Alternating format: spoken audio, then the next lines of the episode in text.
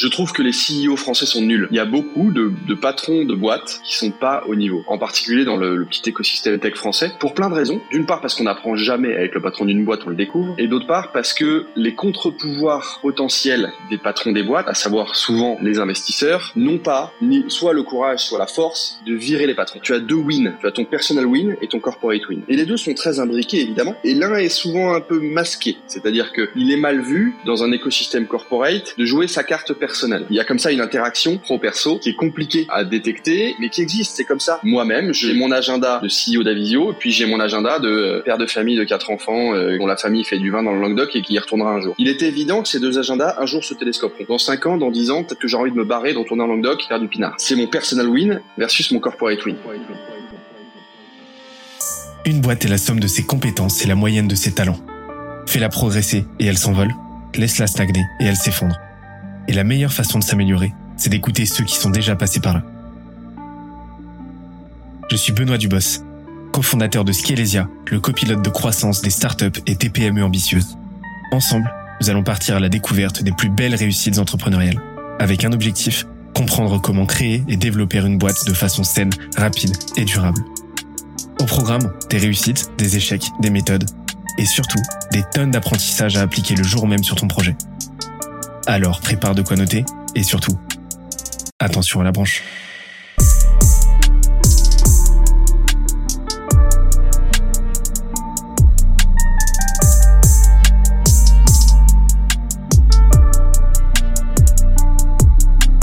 Let's go. Je le dis à chaque début d'épisode, mais là, aujourd'hui, je suis particulièrement content d'enregistrer. Pourquoi ? Parce que on va discuter d'un sujet qui me tient particulièrement à cœur, avec un invité qui connaît deux trois trucs sur la question. C'est la question des people, c'est la question des RH, du recrutement, du management, avec le CEO d'un acteur du secteur qui est en train vraiment de se positionner comme une référence en fait. À savoir que cette boîte là en fait a été montée en même temps que mon tout premier projet, hein, à l'époque où je me suis lancé vraiment dans le grand bain de l'entrepreneuriat. Et ça a été marrant de voir nos évolutions respectives. Donc, je suis très, très content aujourd'hui d'enregistrer cet épisode. Comment ça va, Henri ? Ça va hyper bien. Je suis ravi de te retrouver. Effectivement, c'est bien amené. Ça fait quelques temps qu'on a des voies parallèles et c'est cool de se croiser de temps en temps. Carrément. On se voit passer en fait sur LinkedIn. On en parlera tout à l'heure, mais tu utilises pas mal LinkedIn aussi, comme beaucoup de monde aujourd'hui. Hein, mais tu l'utilises toi depuis quand même un petit moment et avec une belle assiduité et avec, je crois, des beaux résultats. Donc très content. On avait pris le temps d'échanger la dernière fois au téléphone comme d'habitude pour préparer l'épisode, mais là c'est la première fois qu'on prend vraiment le temps d'échanger de vive voix. Donc je suis super content. On va en parler, mais je te confirme qu'effectivement, c'est une phrase que j'aime bien répéter pour la punchline, mais si un jour le patron de LinkedIn se pointe au bureau en demandant 20% des chiffres d'affaires, je considérerais que c'est pas du vol. Alors, donne pas des idées parce que sinon je suis dans la merde. Peut-être que toi il te demandera 30%. Ça serait il se fera avoir. mais comment ça se passe de votre côté là ? Qu'est-ce qui se passe en ce moment ?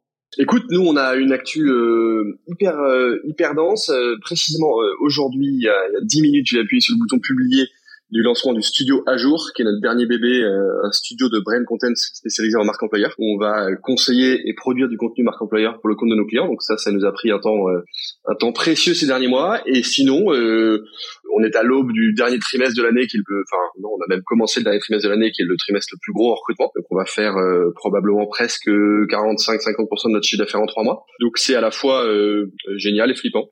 Voilà pour l'actu. On a dépassé la barre des 50 personnes il y a 10 jours. Et normalement, on devrait finir l'année sur un Noël joyeux, familial et fatigué, si tout se passe comme prévu. Donc là, c'est une bonne nouvelle, là, c'est même un miracle qu'on ait trouvé le temps d'échanger ensemble. Alors écoute, je vais pas en faire trop, mais oui, en tout cas, on s'ennuie pas. Mais donc 50 là, vous avez monté la boîte, donc début 2019, tu m'avais dit. Ouais, on va fêter nos 4 ans bientôt. Donc 2019, 2022, là vous êtes 50, c'est joli quand même. Hein, quand ça fait. Ouais, c'est joli et c'est flippant à la fois parce qu'effectivement je pense que tu es comme moi, je dors pas bien la nuit du 29 au 30 chaque mois, avant les virements des salaires, je dors pas bien parce que je sais qu'il va y avoir, tu sais, le mail conto de prélèvement des salaires de fin de mois, il me fout une angoisse terrible, parce que ça veut dire qu'on porte quand même beaucoup de responsabilités sur nos épaules avec 50 personnes dans l'équipe, mais c'est enthousiasmant aussi. Et la particularité de ce qu'on a fait en 4 ans, et même en fait en 3 ans, puisque la première année a été plutôt une année de tâtonnement. En 3 ans, 50 personnes, c'est génial, et on l'a fait grâce à un système dont on va peut-être parler un peu, qui est le système des speedboats, où on crée des filiales. Donc aujourd'hui, en fait, Avizio est un groupe dans lequel il y a 7 filiales, et c'est 7 filiales qui portent les 50 salariés. Ok, c'est un modèle qui se démocratise. Non, parce que ça a toujours existé. Ce modèle-là en BU, mais qui tend à voir le jour en fait. Et je vois de plus en plus de boîtes, même jeunes, qui optent pour ce modèle-là, qui traditionnellement va être considéré comme plus un modèle de boîte bien en place, de boîte qui post-scale en fait. Et alors que non, il y a énormément d'avantages, mais on en reparlera tout à l'heure. Et aujourd'hui, comment vous définissez Avizio ? Alors, on essaye d'être... Max, mon associé, déteste que j'utilise cette baseline parce qu'elle est en anglais et qu'elle est un peu pas assez claire pour lui, mais on est the talent one shop stop for startups, c'est-à-dire un guichet unique de service talent pour les boîtes en croissance. Ça veut dire que, quelle que soit la maturité et l'avancement d'une boîte, son rythme de croissance, il y a des problématiques talent qui se font au jour, et on en parlait avant que tu te mettes à enregistrer. Et en fait, la réponse servicielle est pas la même que tu es soit très early stage où tu dois recruter tes 5 premiers salariés, ou que tu sois très late stage et que tu es déjà une usine de recrutement et que on est plutôt dans le fait de fignoler ou de peaufiner. Les besoins sont pas du tout les mêmes. Les métiers s'appellent pareil, mais les besoins sont pas du tout les mêmes. Et donc, notre idée, c'est d'avoir un service par besoin. Et donc, on a aujourd'hui 7 services. Donc, de l'assessment, du recrutement. Donc, on a un cabinet de chasse, de la formation. On est un cabinet de mentoring où on mentore des middle managers. Le studio à jour, qui est donc un studio de brand content spécialisé en marque employeur. Et ensuite, toute une série d'équipes qui sont des équipes de régie, c'est-à-dire où on met à disposition des talents, soit en part-time, soit pour des durées limitées, donc des talents DRH, des recruteurs et des sales ops. Effectivement, là, donc là, on a fait le tour de tous les speedboats. Ouais, je viendrai. Ouais. Tu m'as mis le doute tout d'un coup, mais oui, on a fait le tour. En fait, tu rajoutes à ça, la composante Paris-Région. On a un speedboat qui est le déploiement d'Avizio en région. Ok. Là, vous avez opté d'abord pour un scale, on va dire écosystémique, enfin sectoriel, où là vous avez vous positionné sur un peu tous les jobs to be done, tous les besoins autour de cette thématique-là, qui est le recrutement, qui est le scale de ses people en fait. Et puis là, vous optez pour un scale maintenant géographique, c'est ça. Donc là, à la base, vous étiez implanté. Alors En revanche, on n'ira pas à l'international tout de suite, tu vois. On considère que c'est tout à fait normal que quand tu fais ce métier-là à Paris, tu le fais aussi à Lille et à Lyon. En revanche, quand tu fais ce métier-là, le faire à Londres ou à Berlin, c'est pas du tout la même chose. Donc, j'ai pas du tout une ambition internationale de court terme. Il faut pas, pour le coup, ça serait vraiment partir en live que d'imaginer faire de l'internationalisation. Donc, pour une boîte de service, vu notre âge, faut savoir raison garder, en tout cas garder les pieds sur terre. Mais oui, pour le coup, Lille et Lyon, c'est loin, mais c'est pas encore l'étranger. Ok. Et là, au niveau là mis à part le headcount, hein, nombre de salariés, là niveau chiffre, ça donne quoi en termes de clients? On va finir l'année à 6,5 millions, 7 millions, je sais pas encore précisément, de chiffre d'affaires, pour un résultat qui sera compris selon notre capacité à forecaster finement entre 1,3 et 1,4 millions d'euros. Un résultat net. Résultat net, ouais. Chez nous, EBIT égale EBITDA, on fait du service, donc on a très peu d'immobilisation. Et donc historiquement, on aura réussi à tenir le x2 cette année.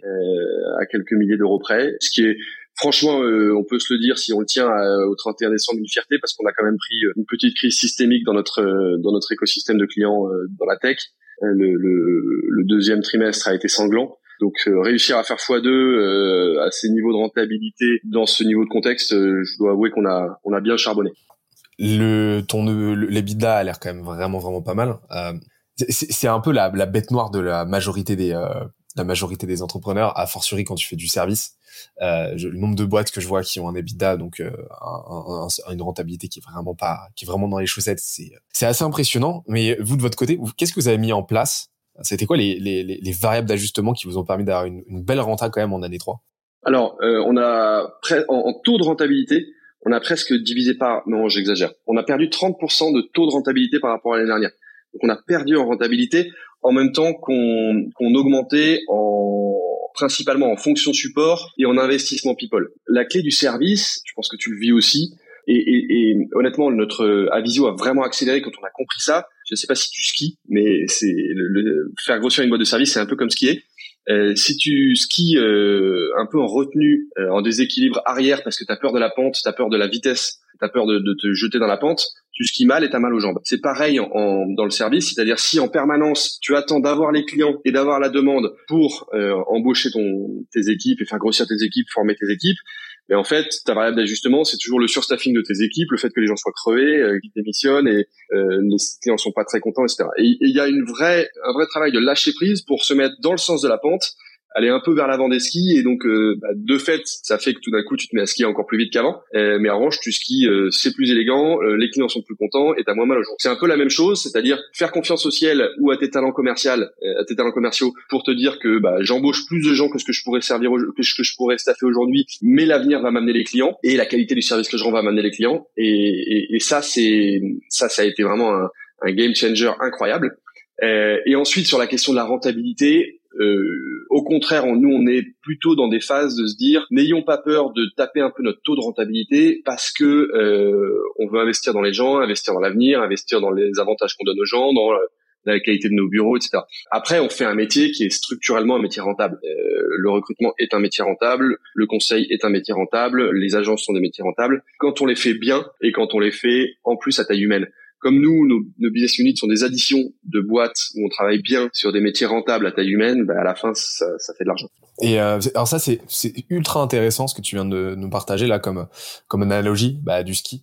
C'est un vrai dilemme. C'est est-ce que j'ai confiance ou pas en mon product market fit, est-ce que j'ai confiance ou pas en ce que je fais, en mon marché et en ma capacité à faire les choses correctement en fait. Et c'est là que effectivement on a tendance à voir qu'il y a beaucoup d'entrepreneurs qui recrutent mais à reculons quoi, et qui vont recruter vraiment au dernier moment, et c'est là effectivement que tu crées une flywheel inversée où tu crées énormément de frustration, tu recrutes pas bien, tes process parce que t'es dans l'urgence, tes process sont pas ouf. Il y a quelque chose de très humain en fait dans le fait d'être t'as l'impression d'être responsable en disant écoute, embaucher quelqu'un. Par exemple, j'embauche quelqu'un je fais des grandes mailles, mais à 50 000 euros, il me coûte 75 000 euros chargés, et j'ai 30 000 euros sur le compte. Qu'est-ce que je fais? Je peux pas payer 75 000 euros. Et apprendre que, en fait, on paye pas les gens au début de l'année, mais qu'on les paye un peu au mois le mois. Apprendre que chacun est rentable, qu'il y a une période d'essai, on a du temps, un an c'est long, etc. Tout ça, c'est des apprentissages de l'entrepreneuriat, en tout cas de l'entrepreneuriat autofinancé, et où tu ne t'appuies que sur tes propres forces, que j'ai fait parce que j'avais fait 10 ans de carrière dans la tech en dépensant l'argent des fonds ou du corporate venture, ce qui était une super période où j'ai appris énormément de choses, c'était charmé, mais où on avait une perception de l'utilisation de l'argent qui était très très différente. Et ça a été un apprentissage, et je comprends que ce soit dur pour plein de gens, d'autant plus que alors aujourd'hui la taille critique fait que le coût incrémental de la 51e personne te semble presque anecdotique, mais quand tu passes de 1 à 2 salariés, tu doubles ton headcount, c'est une panique. C'est intéressant hein, ce que tu viens de dire sur la part sur le cash flow en fait. Le jour où tu comprends que l'argent c'est un flux et que comptablement et que la logique comptable elle ne dit pas tout, que tout ne se retrouve pas dans ton compte de résultats, mais que forcément l'argent oui ça se va se distiller d'un mois à l'autre. Le jour où on comprend le cash flow en fait, ça débloque un champ des possibles qui est miraculeux en termes de pilotage de boîte quoi. La semaine dernière, j'avais le Covid. Et je suis, pour éviter de le propager à toute ma famille, je suis retourné dans l'appart de mes parents qui eux-mêmes étaient pas là. Et donc j'ai traîné dans ma bibliothèque d'adolescents, et dans la bibliothèque d'adolescents j'ai retrouvé mon Vernimon. Je sais pas si tu te souviens, je sais pas si t'as fait une école de commerce ou une fac de commerce. Et le Vernimon, c'est la bible de la corporate finance. Et moi le Vernimon, j'avais jamais réussi vraiment à le maîtriser. Je trouvais sa technique compliquée. En cours d'école de commerce, j'étais une buse. Et j'ai rouvert mon Vernimon un peu en me disant tiens, ça va me rappeler des vieux souvenirs. Et en fait, c'est super facile. C'est juste que quand t'as fait 3 ans, 4 ans, 5 ans d'entrepreneuriat, ce qui te paraissait extrêmement complexe, la trésor, les immobilisations, la compta, etc. Ça coule tellement de sources parce que tu l'as fait et que tu as skié 100 fois sur cette piste et que donc ça te semble d'une évidence enfantine. Ça m'a fait un petit choc de me dire que ce que je considérais comme un Everest était en fait un dos d'âne. J'ai fait un MBA entrepreneur. Moi, j'ai fait que quelques mois en école de commerce et on m'a cassé la tête avec les seuls intermédiaires de gestion. Le problème, c'est que c'est arithmétiquement extrêmement simple. La logique est extrêmement simple. C'est juste que c'est tellement à cette étape-là de ta vie, quand t'as absolument rien fait, c'est tellement théorique que tu le raccroches à rien, quoi. Alors que non, c'est juste du bon sens, c'est juste une logique comptable où tu vas catégoriser différentes entrées, différentes sorties, et puis bah ça va te permettre de faire dire différentes choses aux chiffres, quoi, et à différents niveaux de complexité d'analyse. C'est tout. Finalement, ça se dessine de façon assez évidente, comme tu le dis. Et là aujourd'hui, c'est quoi votre plan là pour l'année prochaine, parce que tu m'as dit vous êtes sur un x2. C'est quoi les courbes qui se dessinent là? Écoute, à chaque fois j'ai un peu de mal à imaginer qu'on y arrive, mais il faut continuer de la croissance solide. De toute façon, quand on pilote des boutiques de services, on n'a pas tellement d'autre choix que de grossir. On va pas réinventer la roue. On a encore 2 ou 3 BU à lancer, donc j'ai encore 2 ou 3 idées dans mon chapeau. Mais oui, l'année prochaine va être une année structuration de croissance, qui sera aussi, je pense, une année où on va améliorer un tout petit peu notre renta parce qu'on a beaucoup investi sur le S2, sur le deuxième semestre 2022. On a beaucoup recruté, on est passé de 20 à 50 au deuxième semestre 2022. Et donc, c'est un effort qui va payer ses fruits probablement, si on n'est pas trop mauvais, au premier semestre 2023. On va continuer beaucoup à faire grossir DRH et recrutement part-time. Ça, c'est une certitude, il y a une demande qui est folle et un marché qui est fou. On va surveiller quand même, un peu comme le lait sur le feu, le contexte macroéconomique du marché du financement VC, qui est quelque chose dont on vit évidemment. Et s'il y a plus de levée, il y aura moins de recrutement, et s'il y a moins de recrutement, il y aura moins de chiffre d'affaires sur notre partie recrutement. J'enfonce des portes ouvertes, mais c'est vrai. Et puis c'est aussi le moment passionnant où on commence à théoriser des choses, c'est-à-dire à théoriser nos boucles d'opérations, à théoriser nos career paths, nos évolutions métiers, et à théoriser nos métiers, à théoriser nos plans de formation, nos montées en compétences. C'est intéressant parce que dans notre binôme avec Maxime, mon associé, Maxime est le patron des opérations et je suis le patron du business. Et je pense que en 2021-2022, qui étaient vraiment des années de croissance assez folles et très portées vers l'avant, très dans la pente, c'était peut-être mes années, et l'année prochaine, ou qui va être une année de structuration, sera peut-être l'année de Max. Je pense que Max sera plus CEO l'année prochaine que je n'étais CEO cette année. C'est intéressant de voir la tectonique des rôles comme ça d'un cofondateur. C'est exactement ce que j'observe aussi de mon côté. Et comme tu l'as dit, en fait, en gros, vous êtes sorti d'une phase de traction où vous avez atteint votre premier million. Enfin, en ordre de grandeur, on est là-dessus. Et là aujourd'hui, forcément, vous allez petit à petit vers vous rapprocher du x10 par rapport à cette époque-là. Et donc forcément, ça va de pair avec une structuration autour des différents piliers qui font votre boîte, quoi. À la fois la partie marketing, la partie opération, comme tu l'as dit, les produits, forcément, parce que faut coordonner tout ça. Ouais. Et donc là, l'année prochaine, ça sera vraiment principalement consacré à ça. J'aime bien cette idée de théoriser, comme tu l'as dit. C'est-à-dire d'observer empiriquement ce qui se passe et de se dire ok, bon voilà ce qui dessine, voilà les patterns, donc voilà maintenant le théorème Avizio. Je trouve ça super intéressant comme exercice de pensée et ça change énormément de trucs. J'ai été assez frappé, je sais plus qui m'avait raconté ça, et d'ailleurs je sais pas si l'info est complètement vraie, peut-être qu'un jour dans les commentaires quelqu'un me dira que j'ai eu tort, mais j'avais entendu que chez Blablacar, dans leur valeur initiale, ils avaient done is better than perfect, ce qui est évidemment une valeur que j'ai toujours fait mienne, tu vois, pour un sales, done is better than perfect, et que au bout de 7 ou 8 ans, en fait, ils avaient enlevé cette valeur de leur playbook, en considérant que vu leur taille critique, vu la portée des actions qu'ils faisaient, vu le nombre d'utilisateurs, le nombre de drivers, les assurances, etc., ils ne pouvaient plus se permettre de pas être parfaits. Alors, on n'en est pas du tout là, mais on est dans cette tendance de se dire l'échec en blanc, c'est terminé, le on verra demain, c'est terminé, le peut-être, c'est plus possible. Tu vois, quand t'as une équipe où t'as 20 personnes qui font le même métier, tu peux pas dire à chacun on verra qui va prendre la direction de l'équipe, ou on verra quelle sera la next step l'année prochaine, ou je te proposerai un truc pour ton augmentation quand j'aurai plus de visibilité. C'est plus possible. Pareil pour tes locaux, pareil pour plein de choses. TSI, tout ce que tu fais, ta finance, ta trésorerie, il faut maintenant passer c'est un peu l'époque du théâtre d'improvisation à l'époque des grandes représentations, quoi. C'est exactement cette phase transitive dans laquelle vous êtes. Et ça doit être particulier quand même, non? Parce qu'au début, tu fais le levier de l'approximation, on va dire, tu fais le levier du chaos. où tu te dis bah de toute façon le chaos à ce stade-là où en plus de ça on est bootstrap, on a absolument tout à gagner, rien à perdre, on a tout à faire. Donc le chaos recèle autant de dangers que d'opportunités. Donc on va y aller en fait. Et donc cette approximation en fait, c'est plus un levier en soi, c'est plus un outil que tu vas pouvoir utiliser à bon escient ou pas, mais que tu vas pouvoir utiliser là où aujourd'hui ça devient un petit peu un ennemi que tu dois combattre. Pourquoi ? Parce que cette approximation devient délétère de par la structure qui commence à prendre, les responsabilités que vous avez, etc. Comment tu la gères toi d'un point de vue, enfin tu m'as dit tout à l'heure ça pouvait être source d'angoisse un certain jour du mois, fin de mois notamment, mais comment tu la gères au quotidien cette transition qui doit pas être facile ? Je ne sais pas. En fait comme beaucoup. C'est un peu la grenouille qui est dans la casserole, qui chauffe. Peut-être ouais. Peut-être je vais finir par cramer. Merci pour le warning. Mais en fait, je pense comme pas mal de gens, je rétro-explique les choses, c'est-à-dire je te raconte ma vie il y a 5 ans en disant qu'à l'époque j'ai traversé cette période-là avec telle stratégie. En fait, c'est faux. J'ai traversé cette période-là comme je pouvais. À la fin, je suis mort ou je suis vivant. Et si je suis vivant, je te dis voilà la stratégie que j'ai mise en place pour survivre. Je pense que j'en suis aussi là. Alors aujourd'hui, j'ai beaucoup plus de garde-fous. On est mieux conseillé, on est plus encadré, etc. Mais je ne sais pas te dire comment je pilote aujourd'hui en fait. Ce qui est sûr, c'est qu'il y a des nuits où je dors pas bien, mais il y a toujours eu des nuits où je dormais pas bien parce que c'est des nuits où tu maraudes un peu, où tu te tarabiscotes un peu la tête sur le choix à faire demain matin, sur ta trésor, sur plein de choses. Et en fait, quelles que soient les périodes depuis le premier jour, 1er janvier 2019 où j'ai monté une boîte, il y a vraiment pas beaucoup de nuits où j'ai dormi comme un bébé en me disant le job est fait et ça roule. Et pourtant, avec le recul, en fait, on a fait souvent les bons choix, on a recruté des gens formidables qui nous ont amené les savoir-faire dont on avait besoin. Donc je pense qu'il y a dans le quotidien ça serait prétentieux de ma part de te dire oui, je sais parfaitement ce que je fais, je suis aux manettes.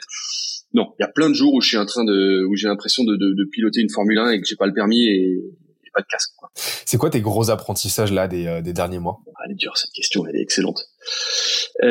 Tous les jours, je me dis que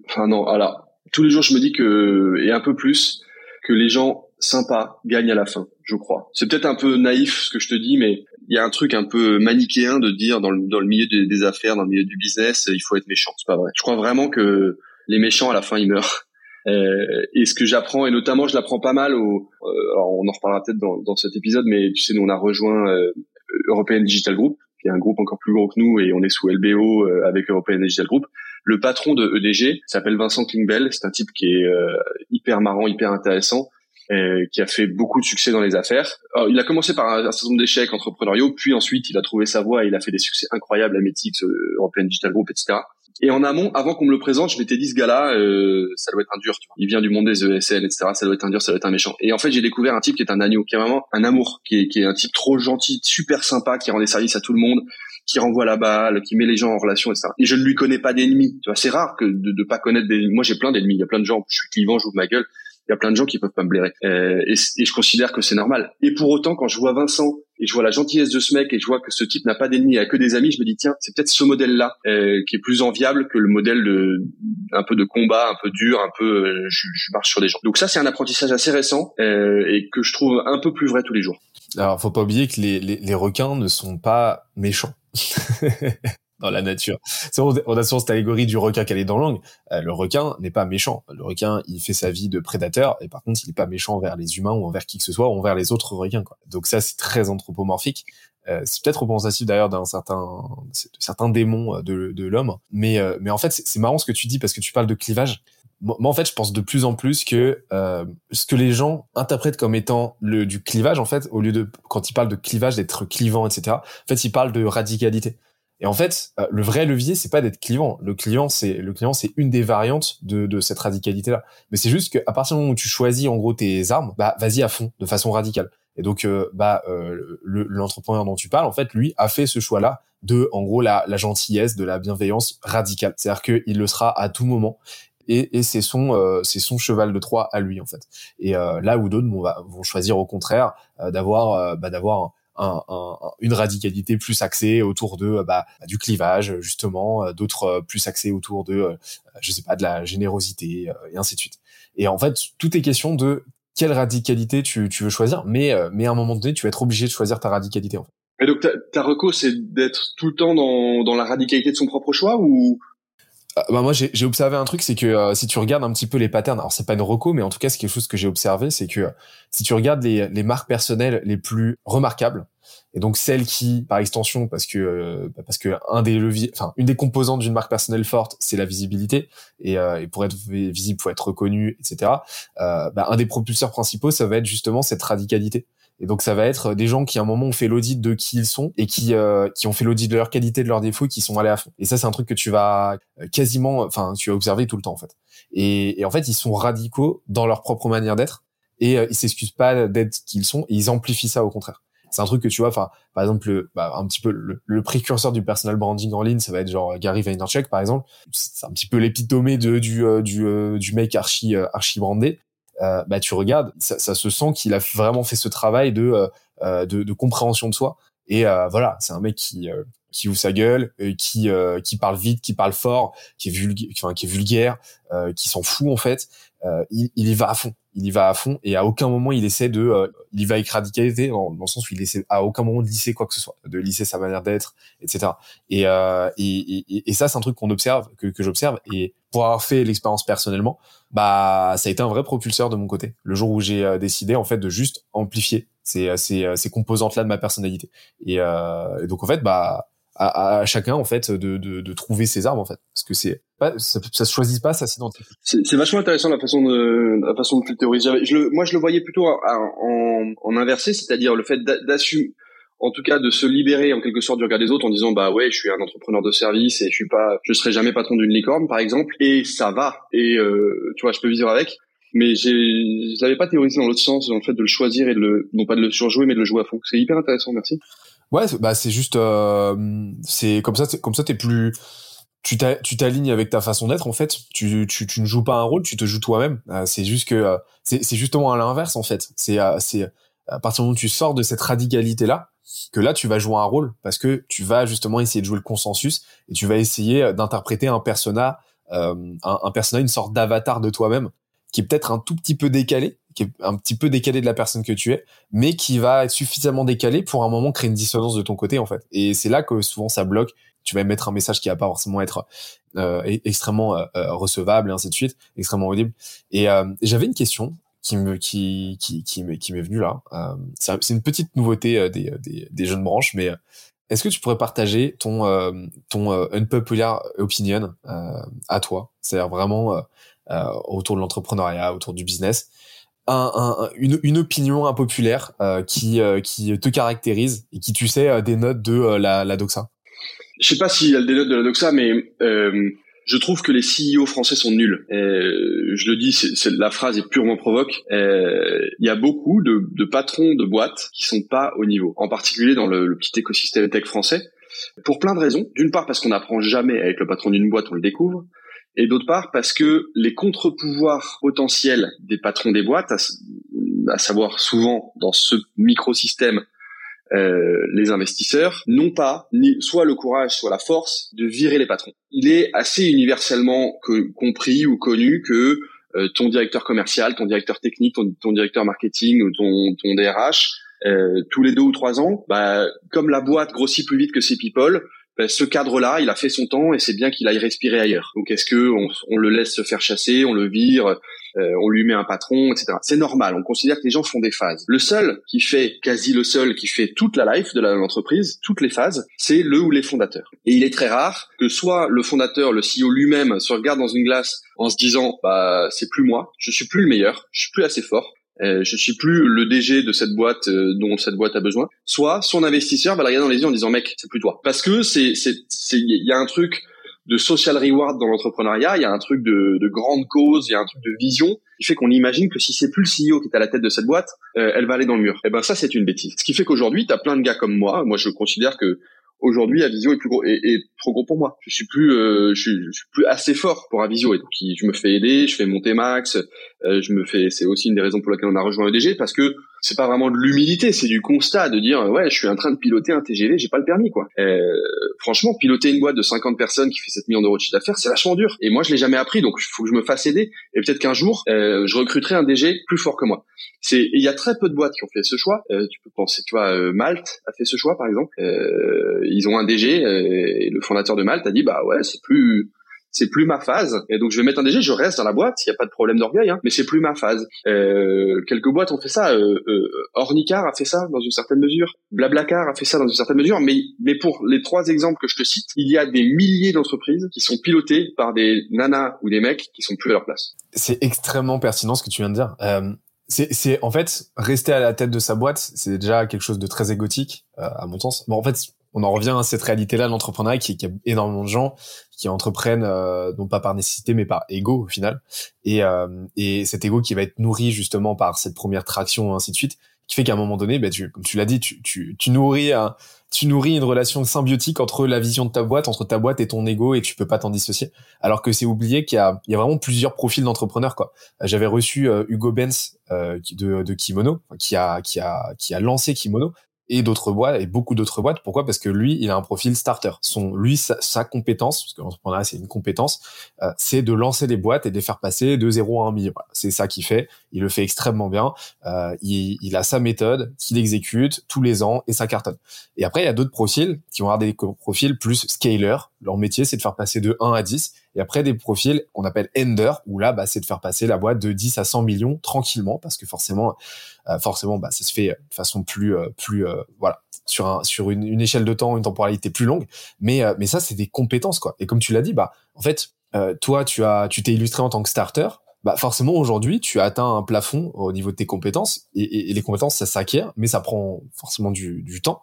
Et ce jeu-là de l'humilité, en fait, ça peut être qu'un jeu gagnant, parce que qu'un jeu gagnant sur tous les plans. Et je te rejoins complètement là-dessus, et je trouve ça extrêmement dommage.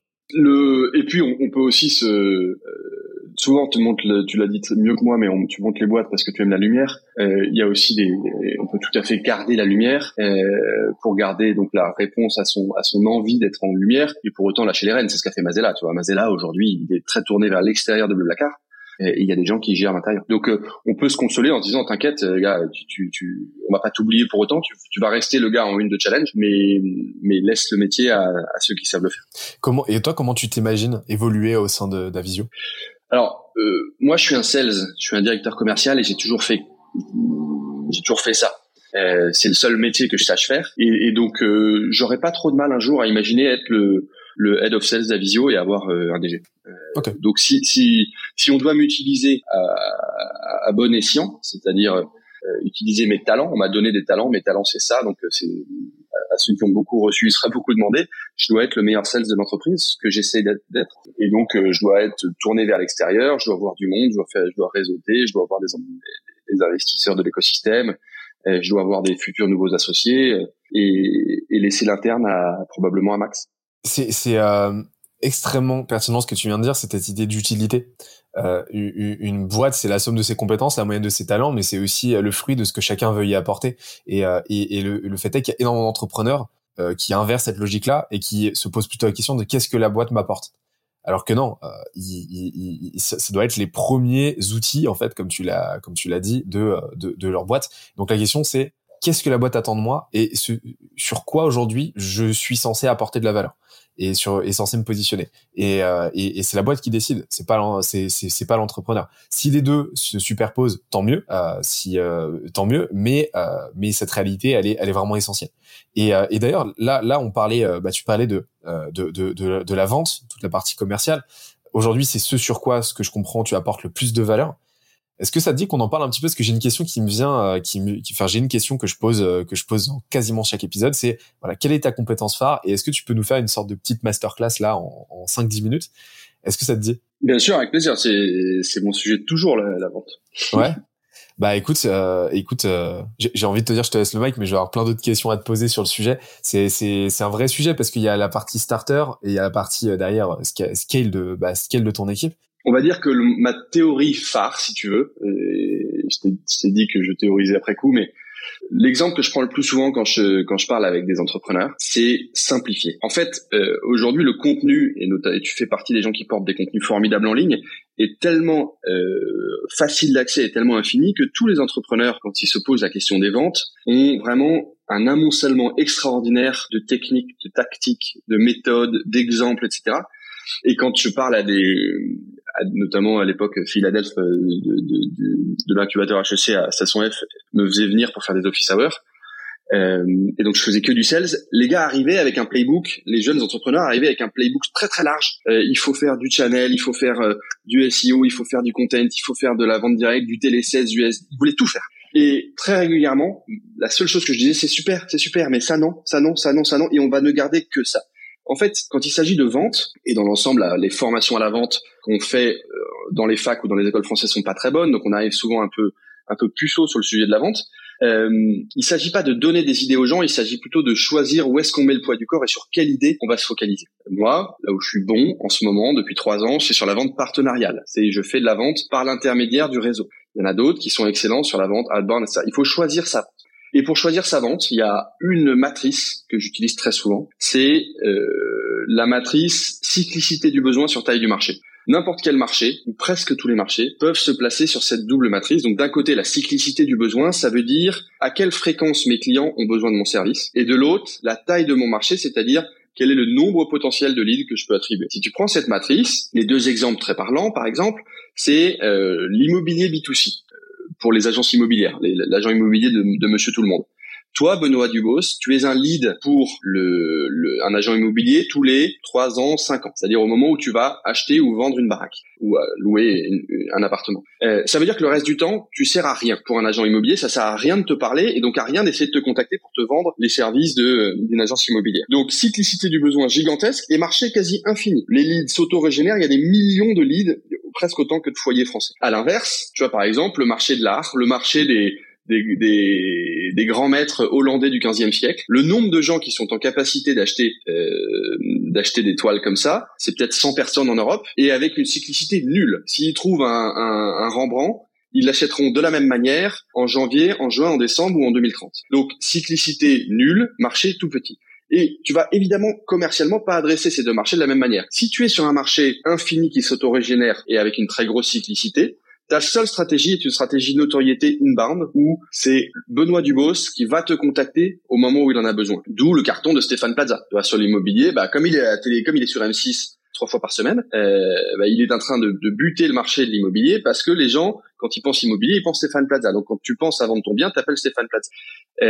Et à l'inverse, un grand vendeur d'art, son métier, ça va pas être de faire de l'outbound ou de massifier avec l'emlist et des emails pour trouver qui peut être acheteur d'une toile de maître. Ça va être au contraire de la vente très grand compte, très lente. C'est du slow selling avec des partenaires, de la détection d'opportunités. Donc, en fait, quand tu places ton marché sur cette matrice, souvent tu simplifies pas mal tes considérations. L'autre avantage de cette matrice qui arrive assez souvent, c'est que si tu es sur un marché grande cyclicité, petit marché, il faut déposer le bilan. Il faut arrêter le projet. Ça sert à rien. Et c'est extrêmement. J'adore cette. Je connaissais pas cette double matrice. Et c'est un framework de fou, en fait. Merci beaucoup. Tu peux éventuellement le compléter avec un troisième axe, mais ça rend le truc en 3D, donc ça devient vachement compliqué, avec l'axe du prix auquel tu vends ton bien, qui va encore rajouter une composante. Comme ça, ça te permet de mettre en place une équation de base pour tes units économiques, c'est-à-dire, panier moyen potentiel fois, total addressable market, le TAM, fois, cyclicité, donc, récurrence potentielle, et ça te permet direct de mettre en place un prévisionnel, quoi. Si tu arrives à le simplifier à ce point-là, c'est génial. Mais effectivement, la cyclicité de vente et la façon dont les gens achètent est souvent quelque chose qui est moins perçu et moins identifié. Je le vois aujourd'hui en étant... Longtemps, j'ai été le vendeur, maintenant je suis l'acheteur. En étant CEO d'une boîte qui commence à faire parler un peu d'elle, tu es beaucoup plus prospecté que tu ne prospectes. C'est un peu l'inverse, c'est super positif. Mais je vois à quel point, en étant passé de l'autre côté de la ligne, je ne suis pas prospecté comme je prospectais. Et je me dis, mais vraiment, j'ai fait des choses comme ça moi aussi. Mais j'étais une quiche d'imaginer parler comme ça à un prospect qui n'a juste pas envie qu'on lui parle comme ça. Donc, quand tu changes ton focus et quand tu essaies de te dire quand, comment et de quelle, tu vois, dans quelle ambiance mon futur acheteur a envie d'acheter chez moi, ça change pas mal la donne sur ta façon de vendre. Et est-ce que par exemple, est-ce que t'aurais des recos sur des typologies de boîtes, par exemple cyclicité, une boîte avec une cyclicité haute et un marché étendu. Ta reco, de ce que j'ai compris, ça va être de jouer plutôt la carte du branding, c'est ça, pour créer cet impact mémoriel dans la tête des gens, créer cette case de ta marque en fait que tu vas occuper, que tu vas associer à des termes précis qui font qu'ils vont penser à toi spontanément et qu'ils viendront te voir dès qu'ils auront un besoin. Exactement. Mais dans les exemples très connus, t'as Alan. Alan, ils vendent 3 mois par an. Ils vendent au moment du renouvellement des mutuelles. Et donc le reste du temps, il faut occuper les sales à préparer, à travailler dans le temps long, à recruter d'autres sales pour la période haute. Donc c'est assez amusant d'intégrer et de voir comment dans des écosystèmes on intègre la notion de cyclicité. Tu vois, c'est pareil dans la formation, tu as cette notion de budget, de code, machin, qui finissent en fin d'année, qui sont plus disponibles en début d'année, etc.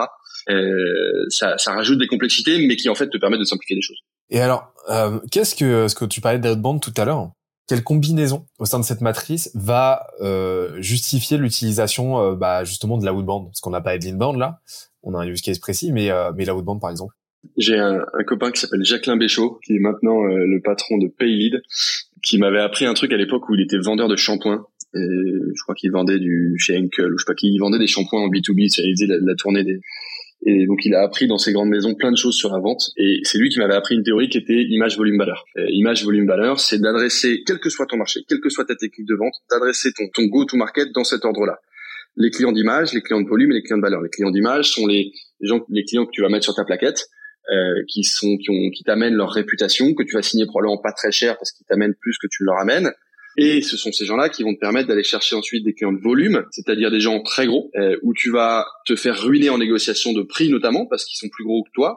Mais en revanche, tu vas prouver au marché que tu es capable de faire des gros clients. Donc, tu as des clients classe, des clients gros. Et c'est l'accumulation de ces deux clientèles qui va te permettre d'aller chercher la clientèle de valeur, c'est-à-dire les gens pas assez gros pour t'emmerder en prix, mais suffisamment gros pour t'amener de la rentabilité. Cette image volume-valeur, assez souvent, il simplifie aussi la lecture d'une matricielle de la méthode que je te donne. Et tu peux rajouter un quatrième qui ne m'a pas été appris par Jacqueline, mais plutôt par l'expérience startup. C'est le quatrième type de client, c'est le client miracle. Et celui-là, c'est celui qui tue les startups. C'est-à-dire, c'est le client inespéré qui d'un coup tombe du ciel, tu vois, la méga mutuelle, le très gros assureur, Total, je sais pas qui, le très gros client qui tout d'un coup te croise à Station F ou à Vivatech et te dit mais ça m'intéresse vachement, venez on va faire un POC. Et pendant 18 mois tu vas poker, tu vas tester des trucs avec une petite BU d'innovation dans ce grand groupe en te disant si j'y arrive, le game est plié. Et en fait ça n'arrive jamais parce qu'à la fin c'était que l'équipe innovation qui n'arrive pas à généraliser le POC, etc. Et tu te retrouves à avoir un produit que tu as spécifié pour ce compte, t'as bossé 18 mois, c'est 18 mois perdus, tout le monde est le bec dans l'eau et merci au revoir. Donc c'est, tu vois, les 4 clients peuvent être aussi une méthodologie intéressante à appliquer chez toi et pour reconsidérer un peu tes priorités. Dire, est-ce que vraiment je suis dans la phase où j'ai besoin de faire des clients valeur ou des clients volume ou des clients image? Un vrai sujet pour une boîte, c'est le go-to-market. C'est comment tu attaques ton marché, c'est comment tu te positionnes sur ce marché-là, quand tu passes en gros de 0 à 1 maintenant de façon opérationnelle. Mais là, tu viens de nous donner, je sais pas si les gens s'en rendent compte, mais tu viens de nous donner vraiment tous les frameworks qu'il faut pour définir ton go-to-market. Parce que le go-to-market, c'est quoi? C'est une audience, une proposition de valeur, un canal et une stratégie commerciale forcément pour closer. Tu viens de nous donner tout ce qu'il faut, tous les modèles mentaux pour définir tout ça. C'est-à-dire que justement avec la cyclicité et la volume, le TAM, la volumétrie de marché, tu peux définir en gros l'angle d'attaque au niveau de ta distribution. Est-ce que tu vas être plutôt inbound, plutôt outbound? Et puis ensuite, tu viens de donner, de spécifier justement ce go-to-market au niveau des différents sous-segments que tu vas adresser. Comme tu l'as dit, au début, tu dois en tant que boîte te créer un capital social, un capital symbolique, qui va en gros être ta devanture, c'est-à-dire les clients avec lesquels tu travailles, ou ta preuve sociale. Commencer donc par des clients symboliques, des clients qui en jettent, quoi, des clients classe. Ensuite, des clients qui te légitimisent, qui te crédibilisent. Et puis après, une fois que tu as débloqué ces deux-là, tu vas pouvoir attaquer des clients.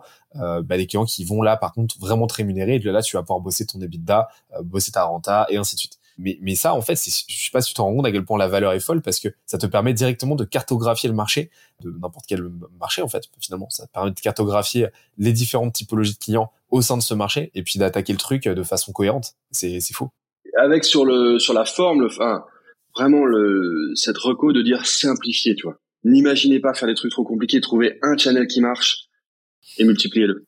Les gens ne se rendent pas compte de la profondeur de 90% des canaux. Il y en a beaucoup des canaux et c'est très rare un canal qui ne scale pas dans des dimensions qu'on n'est pas capable de s'imaginer quoi. C'est-à-dire que quand tu vois par exemple que on parlait de LinkedIn tout à l'heure, mais LinkedIn tu peux le scaler mais avec une profondeur et une transversalité qui est folle quoi. T'as tellement de trucs à faire et c'est le cas pour énormément de canaux. Et justement sur la partie vente de ton côté, tu m'as expliqué que t'avais toi un style de vente beaucoup plus axé partenariat, c'est ça? Ouais. Comment tu l'as demain tu arrives dans une nouvelle boîte, tu pars de zéro. Comment tu trames ta stratégie? En fait, tout à l'heure, je te disais, les gens achètent comme ils ont envie d'acheter et c'est pas le vendeur qui va décider de comment ils achètent. Et ils achètent un produit dans un timing, à un prix et à un vendeur. C'est un défaut, hein, parce que ça biaise un peu le raisonnement et parfois ça fait prendre des calculs qui sont pas les bons, mais c'est comme ça et tu vas pas changer les gens. Ce qui veut dire que si demain, par exemple, pour une raison, pour une autre, je quitte ma boîte pour aller chez un concurrent, bah, il y a des gens qui vont me suivre. Et c'est le raisonnement d'ailleurs de plein de gens qui essayent de débaucher les commerciaux de leurs concurrents en imaginant qu'ils vont arriver avec de la clientèle. Il y a aujourd'hui, le capital vente que j'amène, il est lié évidemment à mes connaissances personnelles, à mes capacités de vente, à mes capacités tactiques de vente, mais il est aussi lié à mon réseau, à mon rayonnement, à ma capacité à poster, à mon LinkedIn, qui est, je te dis, un truc très puissant d'Avizio, c'est comme ça, et c'est quelque chose que j'ai travaillé dans le temps pour le construire, donc, je l'ai pas volé, mais quand je me fais chambrer par mes potes qui me disent mais en fait tu passes 2 tiers de ton temps sur LinkedIn et tu fais que poster tous les jours, je dis ah ouais. Mais tu vois, si je le fais, c'est que ça marche. Donc vas-y, chambre-moi sur mes posts à la con, ça me va très bien et ça me fait marrer. Mais t'inquiète que chacun des posts que j'ai fait m'a fait gagner de l'argent ou a fait gagner de l'argent à Avizio. La vente partenariale, c'est un truc sur lequel on n'est pas super bon. C'est un truc sur lequel en France, Reveal est en pointe notamment. Tout le monde devrait être sur Reveal. Ça consiste à se créer un écosystème d'amis, de gens qui ont un intérêt convergent avec toi et qui ont intérêt à te passer l'information d'acte d'achat. Moi, j'ai 2 grands écosystèmes. Un grand écosystème qui est l'écosystème de service au early stage, donc tous les gens qui vendent aux mêmes clients que moi et qui ont intérêt à s'échanger des clients, à s'échanger des intros, à parler en bien les uns des autres, etc. Donc, on va faire un système où globalement, on va s'asseoir tous les mois autour de Reveal, on va partager nos pipes et on va dire bah tu me fais 3 intros, je te fais 3 intros. Et si tu as 10 amis ou même 5 amis, tu vois, 5 potes à qui tu fais des intros tous les mois et qui t'en font tous les mois.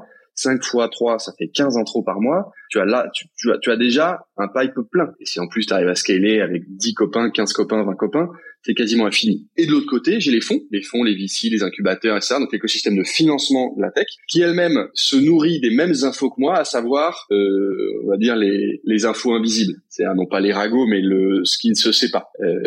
Tel mec prépare le lancement d'une boîte, tel gars débute sa lancée. Telle entreprise a plus de difficultés et vire du monde, etc. Moi, en tant que chasseur de tête ou en tant que DRH part-time, je vis un peu de cette information-là. Il se trouve que les fonds et les structurateurs de ce marché vivent aussi de cette information-là. Donc là aussi, on a quelque chose à échanger qui va nous donner un unfair advantage de partager de l'information non publique. Donc des 2 côtés, je travaille en réseau à l'animation de 2 poches qui vont m'amener du lead et du lead ultra qualifié.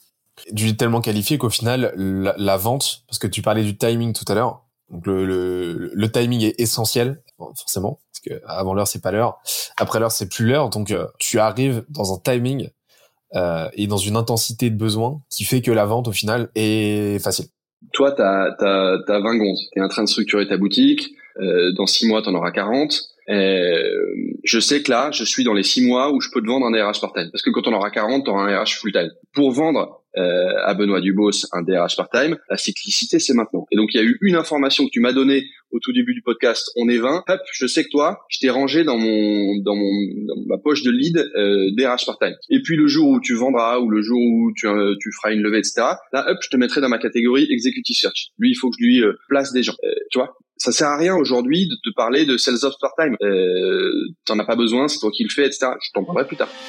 J'interromps l'échange 30 petites secondes pour te dire de ne pas oublier de nous ajouter une petite note des familles sur Apple Podcast ou sur la plateforme de ton choix.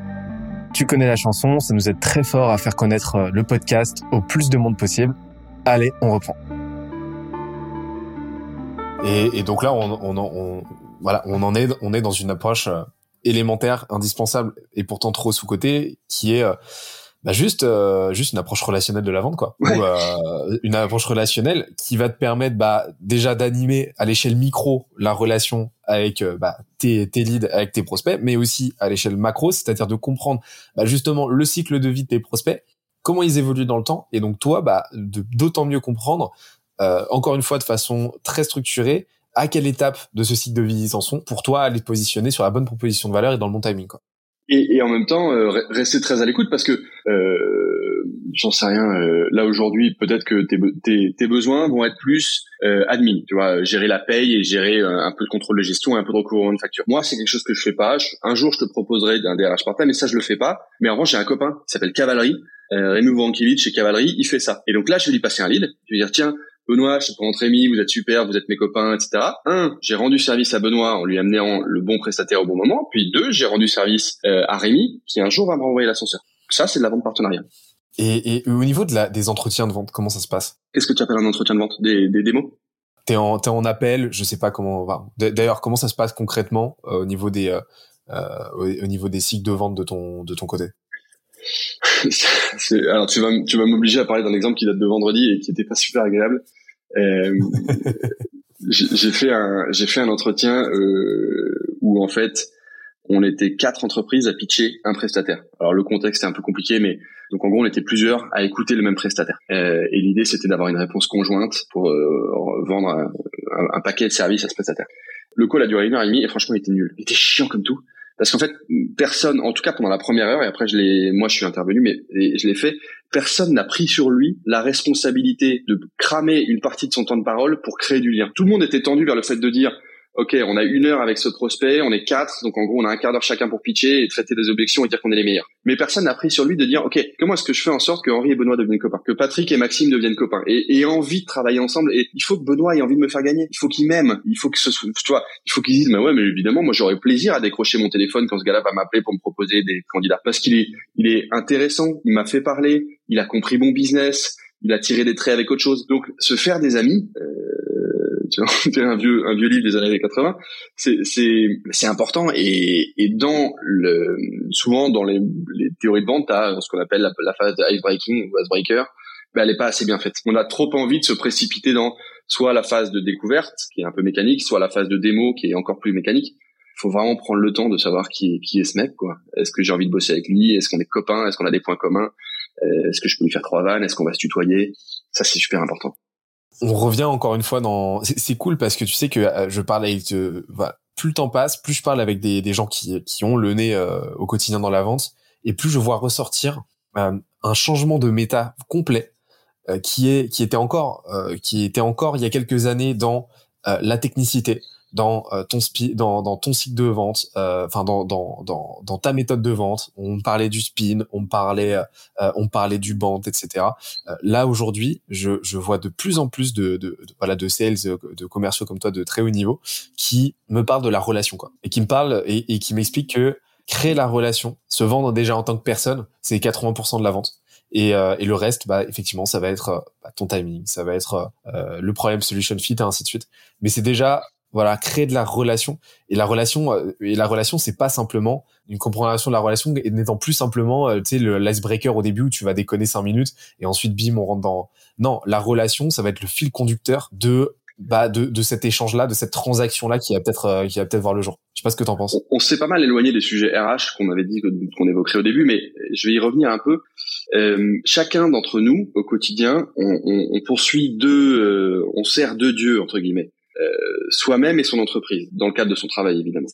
Tu as 2 wins, tu as ton personal win et ton corporate win. Et les 2 sont très imbriqués évidemment, et l'un est souvent un peu masqué, c'est-à-dire que il est mal vu dans un écosystème corporate de jouer sa carte personnelle. C'est pour ça qu'il y a plein de gens qui ont du mal dans les entreprises à poster sur leur LinkedIn perso pour le compte de leur boîte, parce qu'ils savent pas très bien est-ce que ça va m'engager ad vitam avec ces gens-là, est-ce que si un jour je quitte cette entreprise, on va me dire qu'à l'époque où j'ai posté pour le compte de cette entreprise, j'étais hypocrite.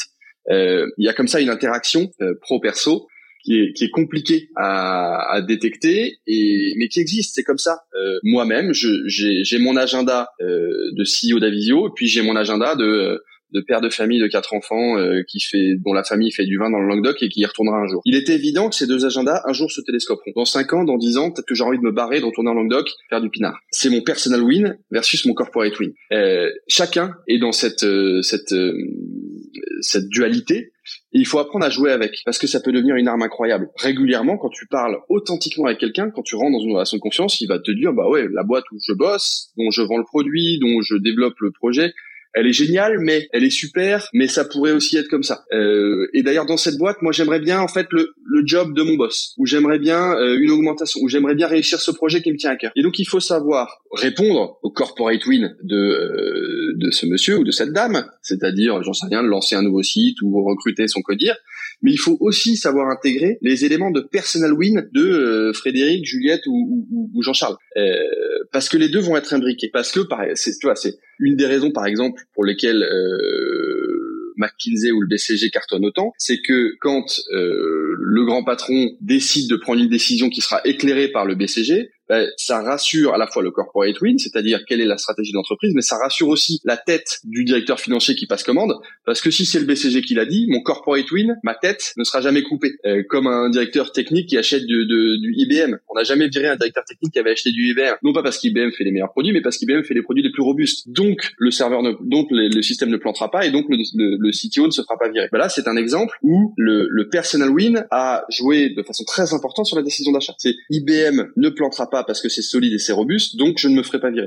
Et donc, comprendre le personal win de cette personne ainsi que son corporate win et assumer que peut-être les deux sont pas alignés et qu'il faut que j'intègre les deux dans ma technique de vente, ça change la vie. Et c'est vrai aussi en RH. Pourquoi je recrute, c'est vrai en recrutement, c'est vrai en RH. Il faut intégrer que les gens sont pas des robots, qu'en fait ce sont des individus dans des entreprises et pas juste l'intérêt de l'entreprise ou l'intérêt de l'individu, c'est les deux.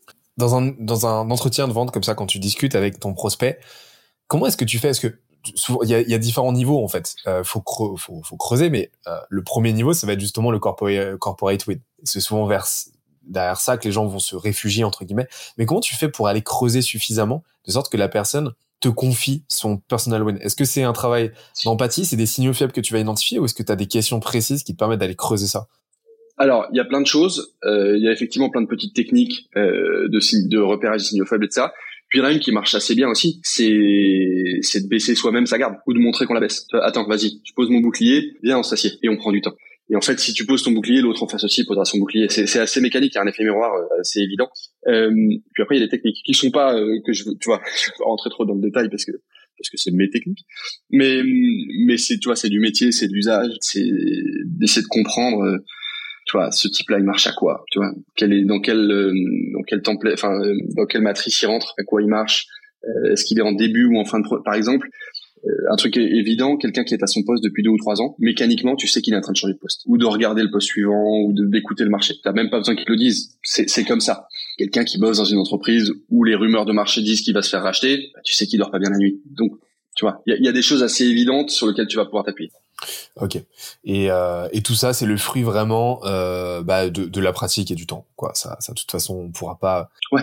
Et du bon sens et de la personnalisation aussi, tu vois.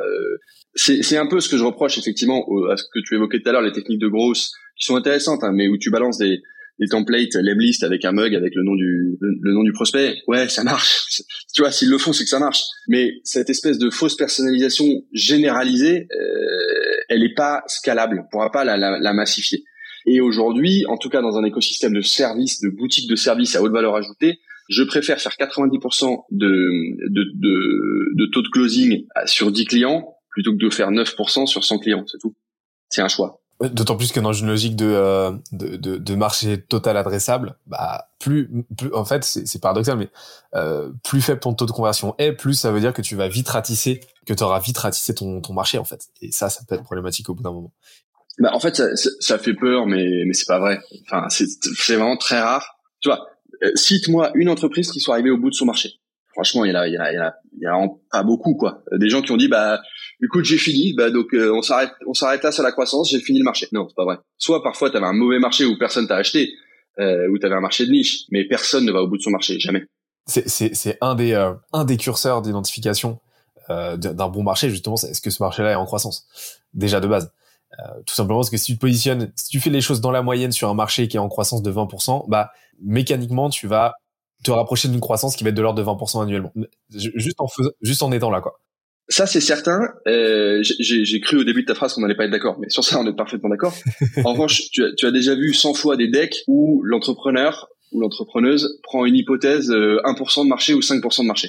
Si on pénètre 5% du marché, on va faire tant de milliards. Formidable, c'est un exercice intellectuel qui a du sens. Jamais personne ne tient cette promesse-là. Parce que 5%, à quelques exceptions près, la Doctolib, incroyable. Ils doivent être à 60% de leur marché, mais il leur reste 40%. Personne ne va jamais au bout de son marché. Et tout à l'heure, je t'avais dit au début de l'épisode et tu me l'as rappelé qu'on allait parler de la partie people. Ça m'intéresse vraiment de savoir comment vous êtes structuré aujourd'hui, non, pas seulement sur la partie people, mais sur le reste. Mais pour l'heure, j'aimerais bien qu'on parle un petit peu de vos premiers mois en fait. Donc on est début 2019. Vous êtes lancé avec Maxime, ton associé. Comment ça se passe ? C'était quoi les 6 premiers mois ? Qu'est-ce que vous avez fait ? Comment vous êtes allé chercher vos 10 premiers clients ? Alors ça pour le coup j'ai appelé des copains. Ça a été extrêmement simple. J'avais besoin de tester. En fait j'ai rappelé des copains. J'avais fait mon étude de marché. Moi tu as des gens qui règlent ou qui commencent leur réflexion sur PowerPoint et t'as des gens qui commencent leur réflexion sur Excel. C'est comme ça. T'as des gens qui ont besoin de poser leurs pensées et t'as des gens qui ont besoin de vérifier leur intuition. Moi, je suis de cette deuxième catégorie. Je règle mes problèmes sur Excel. Quand je m'étais posé la question de l'entrepreneuriat et qu'est-ce que j'avais lancé en tant qu'entrepreneur, je l'avais fait sur Excel par élimination. Voilà les 50 trucs que je pourrais faire. J'élimine. Tiens, il y en a un. Ok, cette idée-là d'assessment, qui est notre première idée. Est-ce qu'il y a des gens qui sont prêts à l'acheter? Donc, je vais passer 50 coups de fil. J'ai passé 50 coups de fil, j'ai fait 50 entretiens. Est-ce que t'achèterais? Et donc, quand je me suis lancé avec Max, je savais déjà qui allaient être les 10 premiers clients. C'est les gens qui m'avaient déjà répondu. Oui, je serais prêt à acheter ça si tu le crées. Et donc, ça a été nos 10 premiers clients. Et puis, il a fallu apprendre à les servir. Donc, constituer les pôles d'experts qui allaient répondre qui allaient créer l'assessment. Constituer les méthodologies, constituer les grilles d'assessment, etc. Et on s'était fixé, on s'était fixé avec nos épouses, de dire 100 000 balles la première année. Si on fait 100 000 balles de chiffre d'affaires la première année, on continue, sinon on s'arrête. Et donc on avait cette course et cet objectif Noël 100 000 balles. On l'a pas tenu. On a fait 50 000, mais on a quand même continué parce qu'on avait trouvé le boulevard qui était en partant de l'assessment de faire du recrutement et où là on savait qu'il y avait beaucoup plus que 100 000 balles. Parce qu'à la base vous étiez positionné sur un truc très très spécifique qui était l'assessment. Tu peux nous en dire un petit peu plus juste pour pour faire très vulgarisé, très simple, le principe parce qu'on le fait toujours d'ailleurs l'assessment, c'est un métier dont on est super fier, c'est notre métier le plus pur intellectuellement, c'est permettre à une entreprise A de faire valider les qualités métiers de ses candidats par le manager d'une entreprise B. L'ambition, c'est de gagner en technicité et en objectivité pour baisser les biais du recrutement et éviter les erreurs de casting. Intellectuellement, c'est extrêmement facile à vendre. C'est génial et on a des méthodologies qui sont sublimes. On a un taux de casse qui est proche de 0, c'est chambé, et c'est invendable. C'est invendable parce qu'en fait, c'est une insulte à l'orgueil du hiring manager ou du RH. Que d'aller le voir en lui disant, écoute Martine ou écoute François, tu recrutes comme un pied, je vais le faire à ta place. Tu sélectionnes comme un pied, je vais le faire à ta place. C'est très dur. Ça nécessite un lâcher prise et d'accepter qu'on n'est pas parfait qui est trop dur. Et donc, t'as un effort de vente comparé à une rentabilité qui est dégueulasse. Tu gagnes 1 000 € pour un assessment, mais t'as vraiment dû évangéliser la méthode de recrutement de l'entreprise versus une mission de chasse où tu gagnes 20 000 € et où ça a été plus facile à vendre. Tu vois, l'effort de vente est décorrélé de l'intérêt business. Mais c'est avec cette technique d'assessment qu'on est rentré dans le marché, qu'on a eu nos premiers clients satisfaits, nos premiers experts impliqués, et c'est ça qui a déclenché le reste de la machine. Donc, au contraire, je chéris ces mois où on s'est planté, de la même manière que un an plus tard, au tout début de l'aventure recrutement, on s'est mangé le Covid et on a pris des très bonnes décisions à partir de très mauvais raisonnements. Sur le papier, on s'est planté, mais dans les faits, on s'en est très bien sorti. On a fait x3 pendant la période du premier confinement. Et on a fait nos premières embauches à ce moment-là. On a pris nos premiers risques à ce moment-là. On a presque eu l'impression de relancer une boîte à ce moment-là. Et donc, je chéris, avec le recul, où j'ai mal dormi, je chéris ces moments de crise ou ces moments de plantage parce que c'est là qu'on a le plus appris. C'est super intéressant de voir cette phase-là, tu vois, comment ça s'est cheminé. Le fait que vous avez commencé sur l'assessment pour ensuite vous diversifier petit à petit. Vous l'avez fait d'ailleurs relativement tôt, hein, cette diversification dans le cycle de vie d'une boîte. Habituellement, ça intervient quand même vachement plus tard. Cette phase-là, on va commencer à constituer des BU. En fait, si j'avais voulu marketer, j'aurais dit que j'ai fait un pivot, mais c'est pas vrai parce qu'en fait, on n'a pas pivoté, on a rajouté un service. On a plutôt diversifié que pivoté et on s'était dit, tu vois, l'asset est tellement prêt sur l'assessment que ça serait con de le couper. Ça ne coûte rien de le faire. et c'est super intelligent, c'est super intellectuel. Les gens sont très contents de ce qu'on rend, les clients sont contents, tout le monde est content, les talents sont contents. Donc on l'a continué. C'est pas un produit d'appel. En gros, ce que je comprends, c'est que c'est pas un produit. C'est un produit d'upsell en fait, plus qu'un produit d'appel. Alors c'est devenu un produit d'upsell. Ça a longtemps été un produit d'appel puisque c'était notre produit phare de la marque. Avizio, c'était de l'assessment. Et on avait créé une marque qui était assez cool sur ce sujet-là. C'est pour ça que je vous connaissais d'ailleurs. Ouais. Et il y a encore plein de gens qui nous connaissent pour ça parce que c'est le moment où j'ai fait le plus de sales. Je vais être transparent avec toi. Ça fait 24 mois que j'ai pas pris mon téléphone pour prospecter. En revanche, à l'époque, oui, j'ai tabassé comme un âne. J'ai vendu pendant un an. J'ai fait que vendre. Il n'en est pas resté grand-chose puisqu'on a fait 50 000 balles de chiffre d'affaires en un an, donc c'était mes pires performances de commercial. Mais en revanche, derrière, il y avait Max qui a accumulé les éléments de marque et c'est cette construction de marque. J'ai fait le colporteur de marque et c'est ensuite ça qui nous a permis de poursuivre. C'est la notoriété d'Avizio qu'on a créée en un an avec très très peu de réussite économique qui a fait que le reste a été rendu possible. Parce que c'est très beau, hein, 50 000 année 1 et là année 3. on a fait 50 000. 1 million, 3 millions et demi, 7 millions. Donc c'est, ouais, je suis super fier. Ah, c'est beau. C'est très, très beau. Fois 20. Une année, deux. C'est beau. Et donc là, en fait, ce qui s'est passé, c'est que la première année, vous avez charbonné. C'est-à-dire que toi, d'un côté, t'as charbonné sur la partie, vente. T'as prospecté comme un dératé. T'as activé ton réseau dans tous les sens. Et après, Maxime, de son côté, lui, était là sur la partie opération, delivery, en fait, pour faire en sorte d'avoir un maximum de succès client et commencer à lancer votre flywheel, en fait. Et en fait, il y a juste pas eu de secret, quoi. Et vous avez superposé ça avec ce que je vous avais déjà vu à l'époque. Vous commenciez déjà à communiquer, bosser votre stratégie inbound et vous montrer le plus possible. Et notre stratégie de contenu, tu vois, on était vachement malin dans la stratégie de contenu. Je sais pas si tu te souviens, au tout début, la première politique média ou contenu qu'on a lancé, c'était des interviews qui s'appelaient « Comment tu recrutes chez telle boîte ?»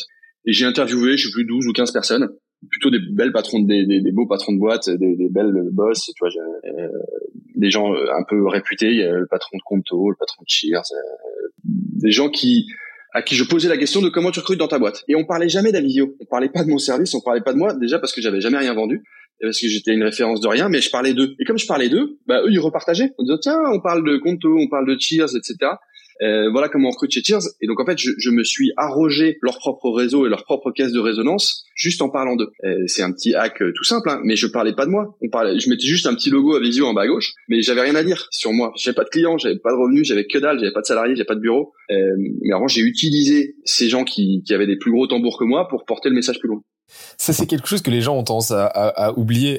C'est à quel point cette typologie de format, surtout vidéo aujourd'hui, on le voit avec Commedia par exemple, là cette année, on voit à quel point mettre les gens en valeur est une caisse de résonance énormissime. Et a fortiori dès que c'est de la vidéo, etc.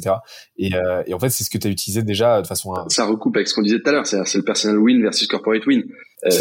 Dans le personal win, il y a toujours un peu d'orgueil. C'est comment est-ce que tu brilles. Et toi, en tant que podcasteur, tu as nécessairement vécu ce changement fondamental entre le moment où toi tu n'es rien et où ton invité est plus gros que toi, jusqu'à l'inversement, c'est-à-dire aujourd'hui c'est tes invités qui toquent à la porte et pour qui tu es un élément d'orgueil alors qu'à l'époque tu t'arrogeais leur orgueil à eux. Donc c'est normal, c'est personnel et corporate. Moi j'ai lancé le podcast vachement tard par rapport à ma personal brand, mais c'est un truc que j'ai observé dans énormément de cas. Et aujourd'hui effectivement il y a eu un inversement, c'est-à-dire qu'avant les gens ne connaissaient pas, ne savaient pas que j'avais un podcast. Donc voilà, n'y pensez pas, mais aujourd'hui effectivement à peu près facilement la moitié des gens que je reçois m'ont contacté, c'est assez rigolo. Et c'est là en fait que tu rentres dans une logique d'inbound et ça c'est un truc vraiment en plus que cette approche là inbound, cette approche là contenu où tu vas mettre en avant des têtes de proue de ton marché en fait. C'est un axe de go-to-market extrêmement puissant. Pourquoi ? Tout simplement parce que les gens déjà ne disent pas non. Donc, c'est un excellent moyen de briser la glace. C'est très facile à produire. Et en plus, tu as des effets de levier énormes au niveau distribution, quoi. Il faut s'arroger, il faut préempter le shine et l'orgueil des gens, tu vois. Dans les stratégies exceptionnelles, mais qui sont pas B2B, qui sont B2C, t'as Cézanne qui initialement orchestrait la rareté de ses produits. C'était galère de trouver des fringues Cézanne à l'époque, parce que c'était que des capsules limitées où ils en produisaient 100, 200. Et Et en plus, ils t'offraient un peu des cadeaux, donc c'était très valorisant. Et t'avais des meufs dans Paris qui se trimballaient avec le tote bag Cézanne que t'as vu 150 fois et qui faisaient en fait le 4x3 pour Cézanne parce qu'en fait, elles étaient fières d'en être. C'est-à-dire fières d'avoir réussi à faire partie des 100 meufs qui avaient ces bottines-là ou ce sac-là. Et donc, ça, c'est devenu un objet de désirabilité incroyable. Et c'est pareil pour toi et ton podcast. C'est pareil pour moi et mes vidéos. C'est comment est-ce que tu deviens cool en t'arrogeant le 4x3 des autres. Et ça, ouais, c'est quelque chose aujourd'hui que tu peux faire de façon, enfin, en ligne, que tu peux faire de façon extrêmement simple et à fortiori, à condition, en fait, de l'exécuter. Et en fait, bah, toi, tu as fait combien? Une quinzaine de vidéos, c'est ça? Ouais. Et puis après, j'ai arrêté de les faire, j'avais plus le temps. Mais on a fait plein d'autres choses, qui a invité des clients et ça suffit. Ça suffit. Mais sauf que, le truc, c'est que, 99% des gens n'arrivent pas jusqu'au ça suffit, quoi, et vont se déchauffer très vite.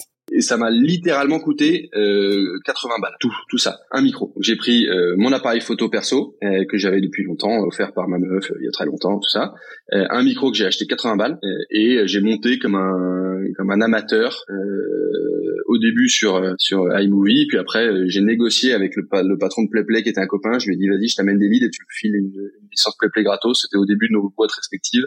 Je parlais de lui et du coup il a eu 2-3 leads et moi j'avais mon PlayPlay gratos. Enfin, tu vois, c'était vraiment du bootstrap au sens malin du terme, quoi, au sens bricolage du terme. Et voilà. Et après c'est du temps et puis c'est de la persévérance, de la résilience, quoi. C'est se dire bah voilà, à un moment donné de toute façon ça va payer quoi qu'il arrive. Je tiens à dire que maintenant je paye mon PlayPlay. Bah faut dire avec la brand que vous avez aujourd'hui, tu pourrais en négocier 10 des licences, j'imagine, par rapport au lead que tu lui renverrais. Faudrait qu'on refasse le calcul, mais il est fort quand même. Mais alors très vite pour conclure sur cette partie, parce que ça a été particulièrement riche, mais il y a eu plusieurs éléments. Alors déjà, première chose que je retiens, c'est je trouve ça très intéressant la méthodologie que tu as employée pour dégrossir les différentes idées. Donc tu as fait ton idéation et en fait tu as tout challengé sur Excel jusqu'à trouver, donc en calculant tes unit economics, en faisant des prévisionnels, en gros en posant les bases d'un potentiel business plan pour voir un petit peu vers quoi ça tendait, justement en reprenant les différents frameworks qu'on a vus tout à l'heure, j'imagine, hein, donc la cyclique des marchés, le volume total, le prix potentiel et ainsi de suite. Et ça t'a permis d'identifier ce besoin-là qui est celui de l'assessment, donc du peer recruiting ou voilà. Et tu t'es dit OK, je vais appeler 50 personnes de mon réseau pour voir si effectivement il y a un problem solution fit, il y a un besoin, il y a une désirabilité d'achat. Là, tu as identifié qu'effectivement, il y avait quelque chose d'intéressant. Donc, vous vous êtes lancé, vous êtes fixé une milestone qui était les 100K dans l'année. Et là, en fait, vous avez travaillé sur cette année-là, sur 3 axes qui étaient, de ton côté, la vente. Donc, vraiment vendre, y aller à fond. Donc, réseau, outbound principalement. Du côté de Maxime, la partie opérationnelle. Donc, c'est-à-dire que les clients qu'on réussit à closer, on les régale le plus possible. L'objectif, c'est ça. Et en même temps de prendre du learning, forcément, du feedback et ainsi de suite. Ça vous a permis d'identifier d'ailleurs votre première opportunité de diversification qui est celle de recrutement, par effectuation en fait, comme ça, par discussion, par prise de feedback et d'infos. Et troisièmement, en fait, à l'échelle de la boîte, vous avez commencé à bosser vos stratégies inbound, content, justement avec les différents formats qu'on a vus. Et là, vous avez commencé à bosser sur ces 3 axes-là, vos effets cumulés, votre flywheel, parce que vous avez lancé la machine commerciale, vous avez lancé la machine produit, et vous avez lancé la brand et votre inbound. Et donc en fait, ça a été un petit peu l'embryon qui a fait x20 l'année suivante. Exactement. Et qui fait que tu vois, encore aujourd'hui, j'ai des leads qui arrivent mais de nulle part, je sais pas d'où ils viennent, juste parce qu'un jour ils ont vu un post, un jour ils ont vu une vidéo, un jour ils ont vu un truc, et puis c'est une graine qui a germé plus tard, plus loin. C'est incroyable. La puissance du content marketing, du contenu, si tu le fais de façon en vrai un peu qualitative, tu vois, il faut pas faire de la merde, il faut faire des choses intéressantes, écrire des articles généreux, écrire des livres blancs où tu dis vraiment des choses, faire des vidéos où tu mets vraiment ton cœur. Mais cette puissance du contenu, elle est folle. C'est hallucinant. C'est hallucinant et en plus de ça, ça scale extrêmement, parce que souvent les gens se disent ouais mais ça prend vraiment du temps de faire une vidéo, pardon. Sauf qu'il y a plusieurs choses. J'ai plusieurs choses à répondre. Déjà, premièrement, considère ça comme une commodité, c'est-à-dire que si tu ne le fais pas, quelqu'un d'autre le fera. Et deuxièmement, t'as des opportunités de ce qu'on appelle repurposing, donc recyclage horizontal, qui sont monstrueux. C'est-à-dire que une vidéo, tu peux la retranscrire, t'en fais un article de blog, tu peux en faire un micro-cours dans une newsletter, tu peux le dupliquer sur une multiplicité de formats qui font qu'à partir d'une pièce de contenu, tu peux en décliner une dizaine, quoi. Et donc, c'est comme ça que tu crées un média, quoi. Je reviens aussi à ce qu'on disait, notre actu du jour, c'est le studio à jour, donc le studio de brand content spécialisé en marque employeur. La marque employeur, par exemple, est un truc qui est bossé par très peu de gens. Je veux dire bossé sérieusement. C'est-à-dire, comment est-ce que tu te rends désirable sur le marché de l'emploi ? Il y a très peu de gens qui le bossent véritablement. Parce que tu es dans un loophole organisationnel entre les RH qui devraient produire le contenu marque employeur mais qui ne savent pas, parce que c'est pas des marketeurs, ils ne savent pas faire des vidéos, des podcasts, etc. Et puis les marketeurs qui devraient pouvoir le faire mais qui s'intéressent pas forcément au sujet RH parce que c'est pas dans leur KPIs ou c'est pas dans leur objectif quotidien. Il y a rien de plus rentable. Tu regardes le budget recrutement d'une boîte, c'est toujours une ruine. Ça coûte très cher le recrutement parce que les cabinets coûtent cher, parce que les recruteurs coûtent cher, tout coûte cher dans le recrutement. Mais en revanche, changer le paradigme en disant je vais pas faire que de l'outbound comme un sauvage avec des cabinets, mes recruteurs ou mes RPO, et je vais aussi m'appuyer sur l'inbound et faire en sorte que les gens m'aiment sur le marché, parlent de moi en ayant une stratégie de contenu, brand content, marque employeur, mais c'est tellement 1000 fois rentable et ça coûte rien. Tu vois, nous on fait pour des clients des petites séries de vidéos, une petite interview salariée, c'est quoi nos métiers ? C'est quoi notre philosophie de management? C'est quoi nos routines au quotidien? Un petit podcast, une petite vidéo. C'est rien à faire techniquement, je veux dire. C'est pas très compliqué. Mais juste avoir quelqu'un qui le fait et qui le fait sérieusement, c'est du contenu qui la plupart du temps est evergreen, qui dure dans le temps et qui, si on accepte de dire, j'attends 1 mois, 2 mois, 3 mois, 6 mois pour que ça porte ses fruits, mais c'est tellement fructueux. Pardon. Mais alors là, j'ai plusieurs questions en une, donc je vais y aller de façon séquentielle. Mais là, ça serait quoi les conseils ? Alors, je vais pas donner de chiffres, mais ce serait quoi les conseils qui te viennent là que t'aimerais donner à un entrepreneur qui va procéder à son ou ses premiers recrutements, qui a jamais recruté de sa vie, qui sait pas par où s'y prendre, par comment s'y prendre, par quel bout prendre le truc ? Alors, comme d'habitude, on simplifie et on commence par choisir les priorités. Moi, je crois vraiment... Alors, je vais me mettre dans l'hypothèse où tu parles à des startups qui lèvent des fonds. Ce sera peut-être un peu différent si pour d'autres. Mais si tu pars du principe que tu passes en déséquilibre avant, dans ton parcours qui est croissance levée, tu as besoin aussi d'être en déséquilibre avant sur ton staff et en particulier sur ton management parce qu'en fait, régulièrement, tu as besoin du management pour lever. Tu as besoin d'avoir tes têtes de pont sur ton deck et ta réassurance sur ton deck pour lever. Et donc, la priorité, c'est les têtes de pont qui ensuite vont eux-mêmes recruter leurs propres équipes. Ça, c'est un élément un peu macro de dire choisis ton camp et choisis plutôt la personne d'après. Parfois, tu te dis j'ai le choix entre une personne qui a il est un peu trop gros, etc. Ou la personne qui est il est un peu juste pour le job, mais il va faire le job. Choisis la personne qui est sursizée parce qu'elle va te faire gagner du temps, elle va te faire aller plus vite. Encore une fois, dans une logique où tu es dans une stratégie de levée, donc de dépenser plus que ce que tu gagnes. Je t'en perds. La première reco, c'est plutôt surinvestir sur le recrutement. Il y a des boîtes qui ont fait ça de façon bluffante, il y a des très beaux exemples là-dessus. Et ensuite, être très froid, rationnel, dans l'utilisation de tes ressources. Tes ressources, c'est 1, le fondateur, 2, les middle managers, les hiring managers, 3, les talent managers, si tu en as, mais tu en as pas toujours, 4, des consultants RPO, c'est-à-dire faire venir des recruteurs pour un temps duré pour absorber un plan de recrutement, 5, les cabinets, et 6, la marque employeur. Pardon, et évidemment 7, les plateformes. Je suis complètement idiot, c'est les LinkedIn, Welcome to the Jungle, etc. Et ça, c'est les 7 techniques ou méthodes que tu peux avoir. Elles sont pas du tout priorisées, J'en ai cité 7 de mémoire, mais elles sont pas du tout dans l'ordre de priorité.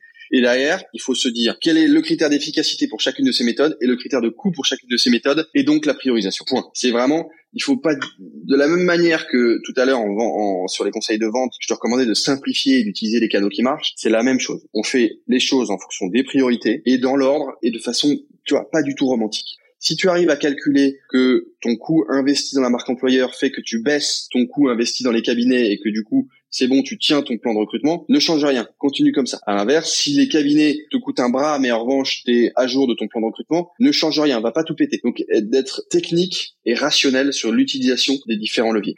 Oui, le plus rentable, dans le ratio efficacité sur rentabilité, c'est souvent le RPO qui gagne. Dans le ratio qualité sur vitesse, c'est souvent le cabinet qui gagne. Dans le ratio long terme, c'est souvent la marque employeur qui gagne. Voilà, il y a des matrices qui ressortent, mais ma reco, c'est vraiment au moment de travailler un plan de recrutement sur le court moyen terme, d'être tactique et très froid. Ok, donc vraiment d'appréhender le truc, déjà dans un premier temps, de ne pas avoir peur en gros de recruter, d'y aller à fond, de pas hésiter à investir à fond dedans, et puis après ensuite mettre du pragmatique là-dedans et juste chiffrer tout ça. Ouais, chiffrer tout ça et ramener tout c'est le couple coût sur efficacité, quoi.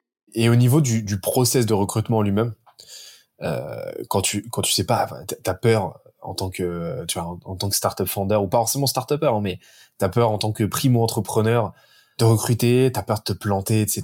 Tu sais pas comment procéder. Comment tu t'y prends? Alors, tu lis Who, Method for Hiring. Ça, c'est le bouquin de référence. J'ai appris ce matin, en prenant un petit-déj, qu'il y a un des meilleurs recruteurs de Paris, qui n'est pas un recruteur de métier, est en train de sort un bouquin dans quelques semaines. Donc, alors, en l'occurrence, je ne sais pas si j'ai le droit d'en parler, mais c'est Antoine Freyss, qui est en fait un investisseur qui a beaucoup recruté, et il écrit un bouquin sur le recrutement. Et donc ça, je pense que ça va être le nouveau best-seller, la nouvelle méthode Who française des startups françaises. Et donc, tu vois, se former un petit peu, lire des choses pour mettre en place des choses très simples, les entretiens structurés, les scorecards, etc. C'est pas moi qui vais faire de la théorie là-dessus, les contenus sont disponibles en ligne. Première chose, s'organiser pour avoir un pipe et une méthodologie de recrutement un peu rigoureuse. Donc, rien ne se fait au feeling, mais rien, jamais. Deux, ne pas se faire confiance. Tu vois, le je sais recruter, ça n'existe pas. Personne ne sait recruter. J'ai fait, avant de lancer Avizio, j'avais fait 400 recrutements dans ma vie. Je me suis toujours considéré comme une quiche en recrutement. Pour recruter, pour moi, je suis pas bon. C'est tout, point. Personne n'est bon pour recruter sur soi. On est trop biaisé, il y a trop d'éléments qui rentrent en jeu. Donc, ne pas se faire confiance, mais plutôt faire confiance à la multiplicité des avis en étant un peu objectif et en travaillant vraiment la baisse du biais cognitif au maximum. Donc, ça peut passer par de l'assessment, mais ça peut aussi passer par des choses aussi simples que ne pas se briefer les uns les autres dans la chaîne du recrutement. Entre le premier, le deuxième et le troisième rendez-vous, call ou entretien, ne pas se briefer, c'est tout. Parce que sinon, tu ne fais que transmettre tes biais à la personne suivante. Donc, ça, c'est des choses très simples. Et ensuite, investir vraiment sur la prise de référence. Il faut passer du temps à faire des prises de référence, à parler aux anciens employeurs, à investiguer ça, parce que c'est quand même, on a quand même un élément tangible, c'est est-ce que le gars était bon dans sa boîte précédente? Et même en respectant à la lettre les règles de on ne peut appeler que des gens qui ont été validés par le candidat, si tu passes un vrai quart d'heure avec la personne qui a fait la référence, t'en apprends tellement. Même si le gars est briefé, même si le gars a envie que son pote soit pris, etc., pour le faire parler, tu vas arriver à tirer des choses intéressantes. Pas pour le disqualifier, mais pour est-ce que c'est le bon job pour lui? Est-ce que c'est le bon moment pour lui? Comment est-ce qu'on fait pour réussir l'onboarding? Comment on maximise le taux de succès de l'entreprise? Passer du temps sur les prises de référence. C'est ouf. Personne le fait. Personne le fait assez bien. Et pourtant, c'est vraiment, c'est game changer, hein. Mais c'est tellement riche. T'as quelqu'un qui a travaillé 3 ans avec cette personne, passe du temps avec lui, tu le sauras. Il a la réponse, lui. Alors, parfois, il a pas envie de te la donner, donc faut aller la chercher un peu, faut lui tirer les verres du nez, mais il a la réponse. Et ensuite, comment est-ce que une fois que t'as recruté, c'est quoi tes recos pour commencer à mettre en place, une stratégie managériale qui tient la route, pour faire en sorte que tout ce beau monde cohabite et puis s'épanouisse, etc. Parce que j'imagine que t'as observé énormément d'inepties là sur le sujet. Mais c'est quoi tes recos pour J'ai pas fait qu'en observer, j'en ai fait des conneries aussi. En plus, je suis pas, je suis vraiment pas un bon manager. Je l'ai été. Il y a une époque où j'ai travaillé mon management parce que ça m'intéressait, ça m'amusait et j'étais fier de manager. Aujourd'hui, j'ai plus très envie de manager. C'est un peu une running joke d'ailleurs. J'ai la vision sur le fait que je sois un mauvais manager, parce que je l'assume assez bien. Parce que le management, c'est que de la rigueur, c'est que du temps passé, c'est que du temps à répéter, à écouter, etc. Et que moi, je suis dans une phase de ma vie où j'ai pas envie de faire ça. J'ai eu des phases où j'avais envie de le faire, et quand on a monté la boîte avec Max, je lui ai dit, quand on a monté la boîte avec Max, on a fait un formulaire croisé où il y avait, pour 25 ou 30 questions. Qu'est-ce que tu veux faire de cette boîte? À partir de combien tu vends? Qu'est-ce qui te fait peur chez moi? Qu'est-ce qui te plaît chez moi? Quelles sont tes attributions? Qu'est-ce que tu veux pas faire dans la répartition des rôles, etc. Chacun, on a travaillé la réponse à ces questions, puis après, on s'est partagé les feuilles et on a comparé. Et il y avait dans les trucs, qu'est-ce que tu veux plus faire? Il y avait le management. Moi, le management, je trouve ça tellement dur, tellement exigeant, tellement fatigant, tellement un travail de détail, de répétition que j'avais plus envie de le faire. Je sortais de boîtes où j'avais eu des grosses équipes. Tu vois, chez mon docteur, j'avais eu 120 personnes, etc. J'en voulais plus. Et j'étais fatigué du recrutement. Donc, j'étais fatigué du management, pas du recrutement, excuse-moi. Je suis pas un très bon, manager. La seule reco que je pourrais donner, c'est passer du temps. Manager, ça prend du temps et ça, tu vois. Il y a une école pas une école de management, mais t'as un modèle mathématique de management qui est la légion romaine, tu vois, D surion, centurion, 10, D surion, c'est l'équipe la plus petite, c'est 10 personnes. Et ça veut dire que c'est un un temps plein de management de 10 personnes. Si tu reprends ce modèle-là, les surnoms Centurion, bah, c'est un temps plein de management. Si tu as 10 personnes dans ton équipe, tu ne fais plus rien d'autre que manager ton équipe, les encadrer, les aider, les former, les écouter, les motiver. Mais ça n'est que ça, les accompagner, les faire signer. Et pendant ce temps-là, t'es pas en train de faire du dashboard, t'es pas en train de faire des codires, t'es pas en train de faire tes propres clients à toi, t'es pas en train de faire ta propre prod, t'es pas en train de faire des praises, tu fais du management. Et bah, tu peux te fixer que ça veut dire que pour manager, dans une semaine, il y a 10 demi-journées, donc c'est une demi-journée par personne. C'est long, une demi-journée. Donc c'est vraiment passer du temps. La Légion romaine ils sont devenus les maîtres du monde, les Romains, avec 10 et 10. Donc peut-être que c'est ça la bonne cible. Encore une fois, un très très bon framework et justement là, on a amené cette idée un peu de scale, hein, passage de 0 à 1 puis de 1 à 10. Donc là, on a vu tout à l'heure comment vous êtes passé de 0 à 1 million hein, au final, parce que l'année 2, donc l'année de l'atteinte du premier million, a été dans la directe continuité de ce que vous avez fait en année 1. Et aujourd'hui, vous êtes quand même bien en très très bonne voie pour aller chercher ce 10 millions. Aujourd'hui, comment est-ce que vous êtes structuré? Alors, donc, on en a très peu parlé. Je pensais qu'on en parlerait plus, mais c'est très bien. C'est-à-dire qu'on avait plein d'autres choses à se dire. Nous, on a des filiales, donc on a les 7 business units Avizio. À la tête de chacune des business units, il y a un business founder qui est le DG de cette boîte. Et c'est lui qui a l'ownership quasi complet de ce qui se passe dans cette boîte. Donc, Avizio, une résidence, business founder Calix Bonnet, qui fait du DRH part-time et du recruteur part-time. C'est lui qui recrute, c'est lui qui pilote, c'est lui qui fixe ses prix, c'est lui qui fixe ses outils, son CRM, son reporting, etc. C'est lui le patron. Moi, je ne suis que l'apporteur de lead. Et puis, on a des routines de management, de prise de décision, etc. Parce que je suis un peu comme son investisseur, tu vois, je suis Avizio et l'investisseur majoritaire d'Avizio une résidence, mais c'est lui le DG. Et la clé, c'est la multiplication des DG, la multiplication des patrons. Tu es bien placé, toi et ta casquette, pour savoir que la valeur d'une boîte, c'est la valeur du patron. Et aujourd'hui, ta boîte, c'est toi. Bon. Eh ben, si tu veux faire grossir ta boîte, soit tu fais grossir Benoît Dubos, c'est-à-dire tu ne fais plus que être l'égérie de ta boîte, soit tu fais rentrer d'autres Benoît Dubos qui vont t'amener d'autres puissances patronales, entre guillemets. Et donc c'est le choix qu'on a fait avec ce modèle de speedboat où on crée des filiales avec des nouveaux boss. On démultiplie la puissance de frappe, la puissance de commit, la puissance de décision, la puissance de travail, la puissance d'affichage, la puissance de responsabilité, en faisant rentrer des nouveaux patrons. Et c'est ça la secret sauce entre 1 et 10 millions, c'est multiplier les boss. C'est quoi ton playbook? Parce que là, vous commencez à en avoir aujourd'hui. C'est quoi ton playbook pour lancer de nouvelles filiales? Maintenant, c'est effectivement, on commence à l'avoir bien théorisé.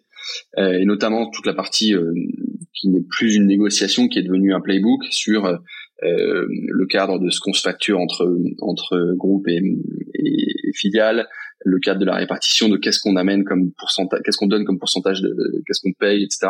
Qu'est-ce qu'on met comme trésorerie, qu'est-ce qu'on amène comme service gratuit pendant les 6 premiers mois, tout ça est écrit, scripté.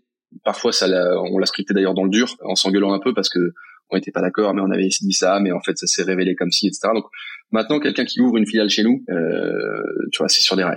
Je vais pas du tout dire que c'est très simple parce que c'est très compliqué de lancer une boîte. Mais il lance une boîte dans un écosystème qui est assez protecteur. Donc ce playbook administratif et juridique, il est maintenant parfaitement cadré. Il y a un premier choix qui est, est-ce que c'est le business founder qui nous amène l'idée ou est-ce que c'est nous qui cherchons le business founder pour développer l'idée? C'est assez structurant dans le playbook de lancement. Et ensuite, effectivement, tout est assez rodé sur la recherche de marché. Donc aujourd'hui, quand on a une idée, premier truc que je fais, c'est d'envoyer un formulaire à nos 600 clients en disant « Salut les gars, j'ai cette idée, qu'est-ce que vous en pensez ?» Et on a 80, 100, 120, 150 réponses de gens qui disent « Ouais, c'est intéressant » ou « c'est de la merde ». Déjà, hop, t'as une première go-no-go décision. Est-ce qu'il y a un marché d'upsell, cross-sell chez nos clients ou est-ce qu'il n'y a pas de marché? S'il n'y a pas de marché, est-ce qu'il y en a un autour de nos clients? Du coup, est-ce qu'on y va? Est-ce qu'on n'y va pas? Est-ce que du coup, le fait d'être fait, que ce soit fait au sein de l'écosystème Avizio, il faut le faire ou pas? Et puis après, recherche du business founder, s'accorder sur les modes de collaboration et la négociation de combien de parts, combien ça coûte, combien de parts, est-ce que t'as un salaire day one ou pas, etc. Et une fois qu'on a arrêté ce mode de collaboration, là derrière, c'est de l'intrapreneuriat classique, c'est-à-dire, tu vois, préparation de l'offre, préparation des premiers supports, lancement du site, plan de communication, premier deal, généralisation, go-to-market, premier recrutement, etc. Tout ça est assez rodé maintenant. Ok, donc là, vous avez mis en place votre secret sauce. Donc, il y a un playbook à la fois juridique, administratif, comme tu l'as dit, mais il y a aussi un playbook business. C'est-à-dire, maintenant, comment on crée le truc. Donc, validation de marché, forcément, vu que vous avez un écosystème, vous avez un levier qui est fou, qui est celui de votre communauté, de votre portefeuille. Tu peux valider le truc extrêmement rapidement de cette manière-là, et puis aussi potentiellement trouver tes premiers clients, hein, par l'effet de cross-sell. Ah bah, même pas potentiellement, c'est la promesse. C'est ça. Et ensuite, comme tu l'as dit, vous, en fait, vous ne faites que vous reproduisez exactement le même cycle qu'on a détaillé tout à l'heure avec Avizio. À la base, l'assessment, vous avez fait passer de 0 à 1 million, mais vous le réexécutez, mais en mode facile et en mode toujours un petit peu plus facile à mesure que vous le faites, déjà par expérience, et puis aussi justement parce que cet écosystème s'étoffe et grandit, quoi.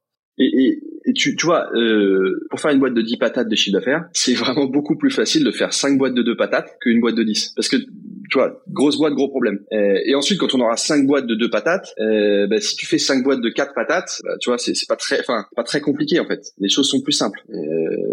Donc, c'est le pari. Et pareil, 5 boîtes de 4 patates, c'est plus facile qu'une boîte de 20.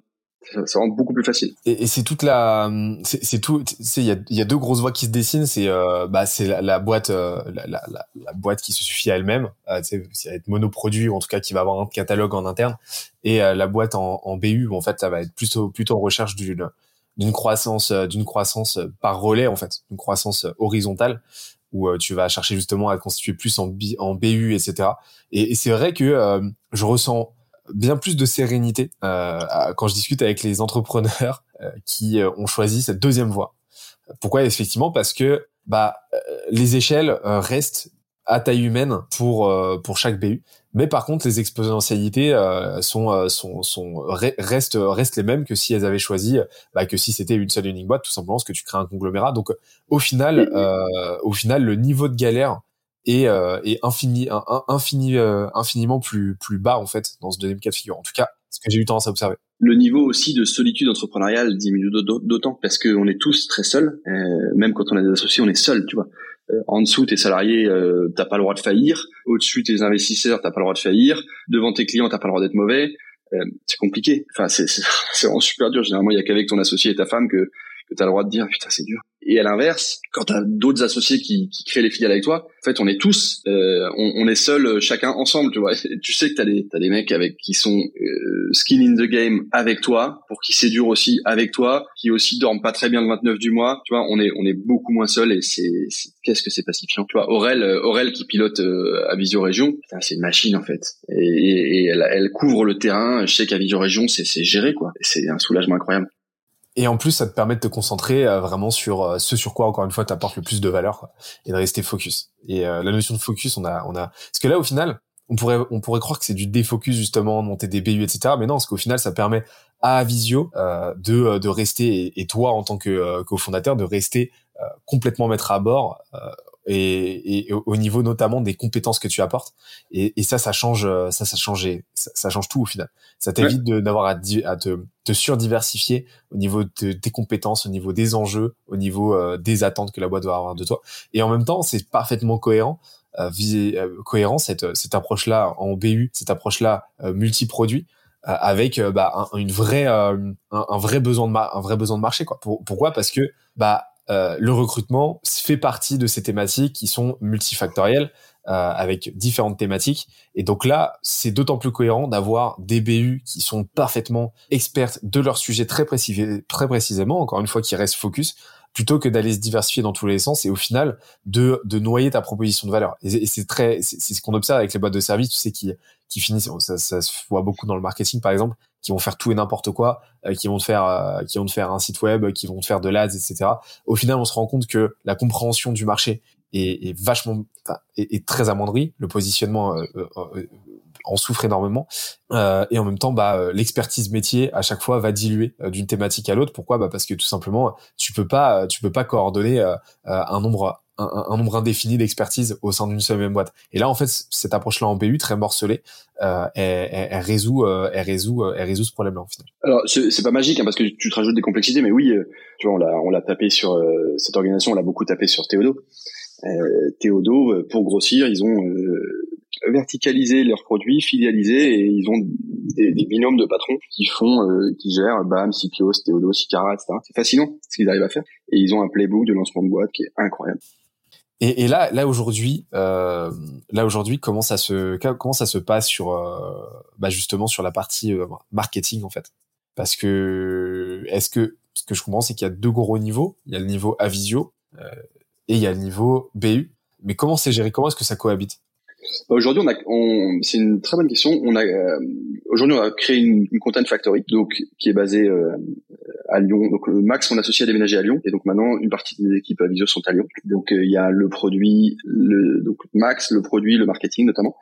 Et à la tête du produit, il y a Aurore. Et Aurore est le pilote du marketing. Donc elle a son équipe graphiste, content, etc. Et elle produit pour les BU en s'appuyant sur les ressources partagées. Donc chacun va faire des requêtes de production. Tu vois, en ce moment, on a un petit podcast en préparation. On va avoir des vidéos d'une minute sur Sales Ops. On va avoir plein de choses. On priorise. Chacun, en quelque sorte, a des points, a le droit d'avoir des points où il peut prioriser ses contenus. L'équipe d'Aurore produit, et derrière, l'équipe d'Aurore administre aussi la publication, la coordination des publications entre le LinkedIn Corpo, les newsletters, mon LinkedIn à moi, les LinkedIn de tout le monde, les pushs des business founders. Par exemple, elle va administrer les passages médias de chacun. Qui est-ce qui y va? Est-ce que c'est toi? Nous, en ce moment, on est plutôt sur ce sujet-là, donc. Aurore est la grande tour de contrôle de toute la com et de tout le marketing via la Content Factory. Et comme on est très content, on produit un volume qui est, pas me la péter, mais qui est honnêtement assez impressionnant. Ça se compte en combien de pièces par semaine? Je sais pas, peut-être 8 ou 10. Ouais, c'est pas mal. Ah, c'est fat. Ça commence à faire. Ouais. C'est fat. On a, tu vois, si tu regardes notre centre de contenu sur notre site web, il y a beaucoup de choses, on démultiplie beaucoup de choses, tu vois. Là, aujourd'hui, on a 9 recruteurs en CDI sur la partie RPO, 11 DRH en CDI sur la partie DRH part-time, une vingtaine de recruteurs sur la partie cabinet. Tous ces gens-là, ils ont en plus des expertises qu'on va faire travailler. Donc, tous nos DRH, ils produisent des articles sur leur spécialité, leur background, etc. C'est des articles qui sont evergreen, qui sont chambés en SEO, et donc on a. Aujourd'hui, je poste pas tout à fait tous les jours. Je pourrais poster encore un peu plus, mais je pourrais presque, en termes de contenu, je pourrais poster 2 fois par jour. Ok. Et pourquoi tu choisis de manger ton frein là-dessus? J'ai toujours un peu peur de fatiguer quand même, parce que 2 par jour. Tu postes combien toi? Là en ce moment, je suis à 3 par jour. Ouais. Attends, t'es bon. Ouais, j'essaie. Bah, je teste en fait, mais franchement, tu me bluffes. 3 par jour, c'est incroyable. Et si tu le fais, c'est que ça marche. Hein, mais bah, j'ai encore un peu des pudeurs de petits bourgeois là-dessus. Je veux pas déranger les voisins, tu vois. Bah, écoute, je teste. Moi, alors, je vais pas te mentir, c'est très récent et je suis pas sûr de garder 3. Mais habituellement, enfin, mon rythme de croisière, moi, c'est 2 par jour. Et après, j'ai remarqué qu'il y a pas du tout de fatigue, au contraire, parce que les gens de toute façon, bah, ceux que tu fatigues, ça va être vraiment à la marge, et puis bah, t'auras jamais le feedback, mais tout simplement ils vont arrêter de s'engager sur tes posts, et puis ils vont finir par ne plus les voir en fait dans l'algo, et donc ne resteront au final que ceux qui kiffent vraiment ton contenu. Et je vois hein, vraiment que si je poste 3 fois par jour, je vais avoir toujours les mêmes 100, 200 personnes qui vont venir liker, commenter. Ouais, moi je suis fasciné par cette fidélité là. Franchement, ouais, c'est ça. Ah, vraiment. Et donc au final, l'enjeu, bah, c'est justement de lasser le plus vite possible les gens que de toute façon tu vas finir par lasser, que tu postes 1 fois par semaine ou 3 fois par jour. Et c'est de nouer la relation la plus forte possible avec ceux qui, quoi qu'il arrive, vont kiffer tes posts. Tu vois. Et c'est conforme avec ta recommandation de radicalité. Faut aller au bout. Ah, exactement. Moi, je vois vraiment. Mon contenu, je vois vraiment ma brand comme un filtre, et l'objectif c'est d'éloigner le plus fort possible ceux avec qui de toute façon j'aimerais pas bosser, avec que j'aimerais pas avoir comme client, avec qui j'aimerais pas avoir un call, et de faire en sorte de renforcer le plus fort possible le lien avec ceux avec qui j'adorerais au contraire bosser et que j'adore avoir dans mon réseau, tu vois. Et donc en fait, je fais en sorte que mon contenu soit le plus amplifiant de tout ça, et ça fonctionne super bien. Et donc c'est à partir du moment où j'ai compris ça, bah, j'ai compris qu'en fait, il n'y avait aucune limite en termes de quantité de contenu. Et en fait, et au contraire, ça ne peut que accélérer. C'est en ce moment, un entrepreneur américain qui m'inspire énormément, qui est très, très bon, c'est Alex Hormozy. Et lui, en fait, il a tout tué. C'est-à-dire qu'il a atteint, il est passé de 100 000 sur tous réseaux sociaux confondus à 1 200 000 en 6 mois. Pourquoi? Parce qu'en fait, il a juste x10 sa publication. C'est-à-dire que il est passé de 1 short tous les 2 jours à un TikTok à 4 par jour. Il est passé de 1 tweet par jour à 10, quoi. En fait, il a vraiment x10 et ça a tout cassé. Et les gens qui ne l'aimaient pas déjà à l'époque, le détestent 10 fois plus. Et les gens qui l'aimaient bien à l'époque déjà l'aiment 10 fois plus. Et entre-temps, il y a 10 fois plus, 100 fois plus de personnes qui l'ont découvert. Et c'est un truc qui marche systématiquement. Ouais, bah bravo, parce que j'admire en plus ta constance de ton, etc. On sent que t'as vraiment bossé ton, ta brand voice et tout, c'est très cool. Ouais, écoute, ça fait plaisir. Et de votre côté, est-ce que vous vous définissez comme un média ou pas, ou juste non. Vous avez un pilier? Non. Okay. Non, en fait, comment dire, c'est charmé d'avoir l'ambition d'être un média. Il y en a qui réussissent à faire des vrais médias super crédibles et tout. Franchement, je trouve ça charmé. Mais je pense qu'il y a dans cette partie média, il y a un peu d'orgueil, tu vois. Le statut de média et parfois peut recouvrir un peu d'orgueil et donc de défocus. J'ai pas besoin du statut de média. Moi, j'ai besoin d'avoir une production de contenu efficace pour nourrir mon business. C'est pas romantique, tu vois. J'ai pas besoin du statut. Le statut dont j'ai besoin, c'est entreprise qui marche et qui rend heureux ses collaborateurs et ses clients. Moi, ça peut me suffire. Je dis pas ça en opposition avec le fait de devenir un média, hein, parce que c'est une stratégie marketing qui fonctionne. Mais je me ressens pas le besoin d'aller jusqu'à ce terme-là. De la même manière que, tu vois, en chasse de tête, en recrutement, t'as beaucoup de gens qui s'arrogent le statut d'agent de talent. Pas moi. Je considère que c'est pas à moi de faire ça. Peut-être que je manque un peu de radicalité et que je vais te décevoir, mais je revendique pas ça. Mais là, par contre, enfin, pour te le dire, vous avez un peu tout ce qui, enfin, vous avez quand même des briques élémentaires assez notoires du média. Bah ouais, on pourrait passer à l'échelle, hein, mais en fait, si tu sors du bois en disant je suis un média, tu peux plus décevoir les gens et ne plus être un média. Alors que là, en étant une plateforme de service RH sous stéroïde d'une stratégie de contenu, ça va être plus dur de décevoir. Écoute, j'aurais énormément d'autres questions à te poser. Ben d'ailleurs, alors j'en ai une qui me vient et que je vais absolument te poser. C'est, on a parlé tout à l'heure du fait que Maxime, et ça a été son rôle et c'est toujours son rôle aujourd'hui, était dans la partie opération. Donc là-dedans, on a aussi la partie donc produit. Comment est-ce que vous vous assurez de la satisfaction des clients ? Parce que on est dans du service et en plus on est dans quelque chose de très, au final, entre guillemets, transactionnel, c'est-à-dire qu'il y a un résultat ou il n'y en a pas. Comment vous assurez que cette satisfaction-là soit au top ? Mesure. On a des automatisations. Tout est automatisé. Il y a beaucoup de choses qui sont automatisées chez nous. Et on a une automatisation d'envoi de mesures de satisfaction à chaque étape de chaque mission, centralisée et suivie dans le temps, KPI de chacun. Et les gens, les clients répondent à chaque fois ou Ouais, tu fais des trucs à 4 questions, très simples. Il y a beaucoup de clients qui répondent. Et évidemment, t'as toujours ceux qui ont la dent un peu dure, mais c'est aussi un moteur de satisfaction. Tous les retours clients arrivent dans un channel qui est partagé à tout le monde, donc tout le monde le voit. C'est du live. Et donc on voit si on est dans la bonne tendance ou pas. Et aussi, ça passe par une dédramatisation de l'échec. Ça va faire un peu bateau ce que je te dis, mais je pars du principe que dans le service on déçoit les gens toujours. C'est d'ailleurs, je crois que c'est toi qui avais posté le fait qu'il fallait promettre 9 pour livrer 10 ou voire promettre 8 pour livrer 9, mais t'as posté ça cette semaine ou je le confonds avec quelqu'un d'autre ? Je sais plus. Alors à la base c'est Théo Lyon qui avait parlé de ça dans son épisode des Jeunes Branches. Exactement. Et c'est un framework que j'ai beaucoup aimé. Donc ça, c'était hyper intéressant, mais il faut aussi accepter le fait que parfois on se plante et que dans 10% des cas, on déçoit nos clients. Et donc ça veut dire qu'on peut pas lancer la pierre à un consultant qui a fait de la merde. À deux conditions. 1, il reconnaît qu'il a fait de la merde. Et 2, si possible, il anticipe en disant pour info, c'est en train de partir en couille avec ce client, ou je n'y arrive pas, ou c'est difficile. Donc il faut que la responsabilité soit assumée et détendue. Sinon, tu peux pas te permettre de partager l'info de façon trop transversale, parce que c'est trop personnifié. Parce que même si tu dis pas le nom du consultant, machin, on voit que le client il appartient à tel consultant, etc. Donc faut se détendre là-dessus et dire bah ouais, moi le premier CEO qui fait les grosses missions. Je me plante, je déçois, parfois je suis mauvais. Mais il faut l'accepter, en parler, dire voilà, j'ai été mauvais parce que, et donc ça, on va essayer de l'améliorer. Il faut dédramatiser tu vois, l'insatisfaction du client, ça arrive, c'est comme ça. Et évidemment, pour 1, 2, 3 clients insatisfaits, il y en a des dizaines, et il faut savoir célébrer les succès aussi.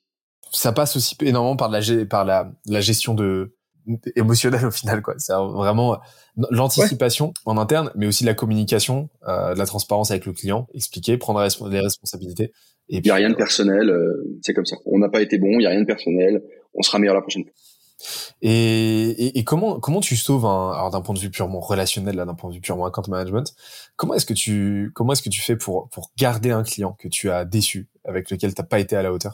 C'est super dur, toujours assumer. Ouais, voilà, alors assumer des deux côtés, c'est-à-dire ok, bah vous aussi vous êtes casse-couilles. Parfois, t'as des clients qui ont des niveaux d'exigence décorrélés de leur marque employeur. Ça arrive souvent. Voilà, leur boîte c'est pas une A boîte, c'est une B boîte. Et ils veulent des A players. C'est pas possible. En fait, quand tu es une B boîte, tu as des B players. Parfois, tu as des B plus players, mais c'est vachement dur d'avoir des A players. Et il faut assumer le fait de dire, mec, t'es pas Google, quoi. Détends-toi. Tu as des requirements qui sont décorrélés de ta marque employeur. Donc ça, confronter les responsabilités, assumer les siennes en disant, bah oui, c'est vrai, on n'est pas revenu assez vite vers toi, ou oui, on n'avait pas vu que ce mec-là parlait pas anglais, par exemple. Ça nous est arrivé. Un truc où tu passes pas à côté, tu passes à côté d'un éléphant dans un corridor. Donc ça, faut l'assumer, faut le dédramatiser, en rire. Souvent l'humour, ça règle quand même beaucoup de choses. Et puis derrière, faire des choix. C'est-à-dire, tu peux proposer plusieurs choses, dire est-ce que tu veux essayer avec un autre consultant, parce que comme c'est un métier humain, ça peut mieux marcher avec un autre consultant avec lequel la patience aura été rechargée. Est-ce que tu veux essayer avec un autre de TRH chez toi, ça passera peut-être mieux parce qu'il y a quelque chose d'humain qui s'est cassé.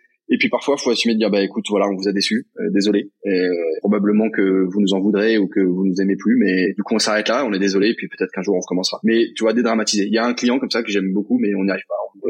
On les a déçus 2 fois, et bah probablement qu'on n'y retournera jamais. Et pourtant, on aime ce client, mais on a été mauvais 2 fois, donc on les a plus, quoi. Mais voilà, prendre ses responsabilités et assumer. Et en fait, souvent, un client où t'as merdé, alors j'ai l'impression de dire qu'on est nul depuis tout à l'heure. En fait, il y a plein de clients qui sont très contents. Sinon, on serait pas la wonder. Non, mais en fait, c'est voilà. Pas du tout. Non, justement. Je pense aussi qu'un client où t'as assumé ta merde, tu vois, t'as pas été très bon. Voilà, j'ai déconné. On s'excuse parfois. On reconnaît les torts de chacun, puis on se quitte bons amis.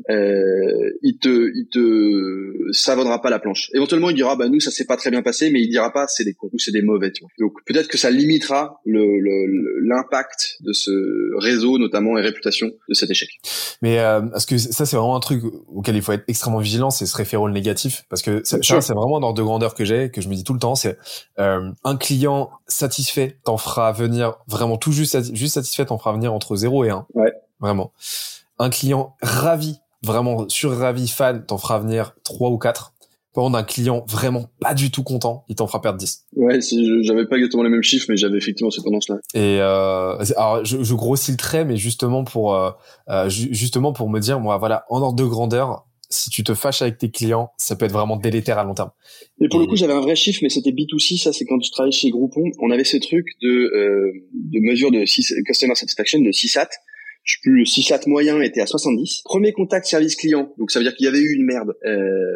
S'il était résolu au premier contact, le CSAT passait à 75 et ensuite baissait drastiquement. Mais ça veut dire qu'en fait, il y a eu une merde, ok, ça arrive, mais si on le traite bien la merde, si on traite bien le problème, eh ben ça fait monter. Au contraire, ça monte de la réactivité, de l'intérêt au client, etc. Et donc c'est pas grave qu'il y ait des bugs, ça arrive. Si tu les traites bien, tu améliores la satisfaction de ton client, paradoxalement. Mais c'est quelque chose qu'on peut observer même, hein. C'est un truc que j'ai observé de mon côté. C'est un truc que tu observes même dans le contenu. Un hater avec qui tu prends le temps d'échanger, ça peut devenir ton meilleur fan, quoi. Il y a vraiment une porosité entre, la colère. Il y a vraiment une porosité entre la colère, l'insatisfaction et la satisfaction la plus totale. Et souvent, c'est le fruit d'une frustration profonde que t'as pas pris le temps de comprendre, que tu ne comprends pas à l'instant T. Et donc, le fait de comprendre ça et d'apaiser cette frustration, c'est le meilleur moyen justement de transformer de façon très alchimique, en fait, la colère de l'instant en vraiment contentement absolu. Et là, par contre, ça fait vraiment ça donne vraiment naissance à un contentement qui s'étend dans la durée, quoi, et qui se répand. Et je suis complètement d'accord avec toi, et c'est pour ça que bah tu vois, chez Scalezia par exemple, on investit de plus en plus, et on va continuer d'investir dans l'account management, le customer success, parce que pour nous c'est absolument essentiel, tu vois.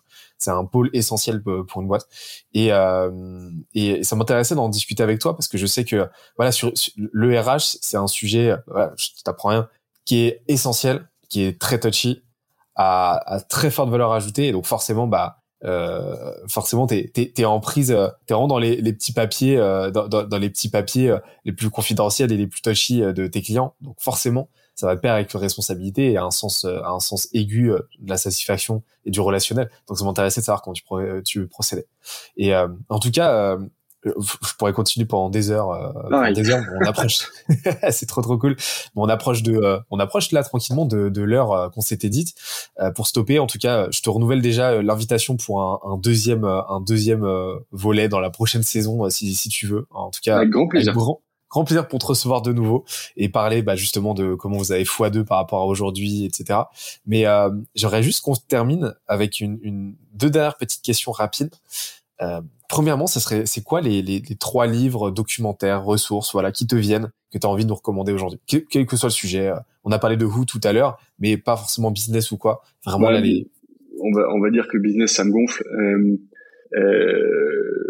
Moi, je suis un romantique, donc je suis un grand fan de Kessel, qui est je crois que c'est mon auteur préféré, et je lis plutôt des romans que des bouquins business. Donc, lisez Kessel. Lisez Kessel, c'est très bien. Déjà, quand vous aurez fini de lire Kessel, j'en ai d'autres recours. Mais moi, j'ai malheureusement beaucoup baissé ma consommation de contenu hors podcast. Je suis très podcast, mais de contenu, notamment parce que j'ai une famille nombreuse, j'ai 4 enfants, donc j'ai moins de temps dispo pour lire, mais je suis très roman. Ok, et dernière question, et pas des moindres, c'est quoi, alors là, en synthèse ou en ajout, en complément, ça serait quoi les 3 conseils là que tu aurais envie de donner aux entrepreneuses qui nous écoutent? C'est très facile de monter une boîte. Pourquoi c'est très facile? Parce qu'en fait, c'est 1000 jours où il y a à chaque fois une chose à faire. Et c'est pas une étape de 1000 kilomètres de long. Et en fait, chacune des étapes qui s'offrent à vous devant, vous savez toutes les faire. L'impression, c'est que le cumul de tout ça est insurmontable. Mais chacune des étapes, ouvrir Excel, lister les idées, supprimer les idées, passer 50 coups de fil, trouver un associé. Chacune de ces étapes, vous savez le faire. Donc, faut se décomplexer. Il faut imaginer que chaque jour je suis sa peine et que vous allez y arriver, parce que si des imbéciles comme Benoît Dubos ou Henri de Langerie y arrivent, vous pouvez y arriver. Parfait. Écoute, je pense que il y a pas meilleur qu'en conclusion, et je m'efforce de le dire sans arrêt, ça, qu'il y a pas de, enfin, c'est une méthode et c'est le fruit d'une méthode et de compétences avant tout. Et donc des compétences, n'importe qui est capable de développer, à condition d'avoir le bon état d'esprit, se donner le temps. Et en tout cas, je suis persuadé que l'échange qu'on vient d'avoir là va donner du grain à moudre et va apporter de l'aide à énormément et de la valeur à énormément de gens. Donc, je suis très, très content de cet épisode, sincèrement. Top. Merci beaucoup. L'échange a été encore plus riche que ce que je pensais, et surtout, j'ai moins parlé que ce que je pensais, et donc j'ai appris des choses, donc c'est gagnant pour moi aussi. Trop bien. Et qu'est-ce qu'on peut te souhaiter là pour la fin d'année? Alors je sais que là on rentre là dans une période bien intense de ton côté, mais qu'est-ce qu'on peut te souhaiter là pour cette fin d'année et l'année prochaine? Oh, ça serait pas romantique de parler de chiffre d'affaires, donc souhaite-moi 0 démission en 2023. 0 démission en 2023. Ouais, que les gens restent chez moi, c'est mon moteur. Parfait. Et écoute, ça sera fait. Le VU. Tant mieux. Henri, merci beaucoup. Merci encore 1000 fois, c'était super. On se dit à très vite. Et merci à toi. Salut. J'espère que l'épisode t'a plu autant que ça nous a plu de l'enregistrer et de le produire. Si c'est le cas, oublie pas de nous laisser une petite note et de le faire tourner autour de toi. Ça nous aide énormément à faire connaître le podcast, à nous faire connaître et à prêcher la bonne parole d'une croissance saine, durable et rapide. En attendant le prochain épisode, on se donne rendez-vous sur scalezia.co, scalezia.co, où tu découvriras des cours, des vidéos et des lives en libre accès pour t'aider à faire décoller ta boîte comme jamais. C'est notre promesse, c'est ça qu'on aime faire et on va continuer de le faire. On se dit à très vite. Bye bye.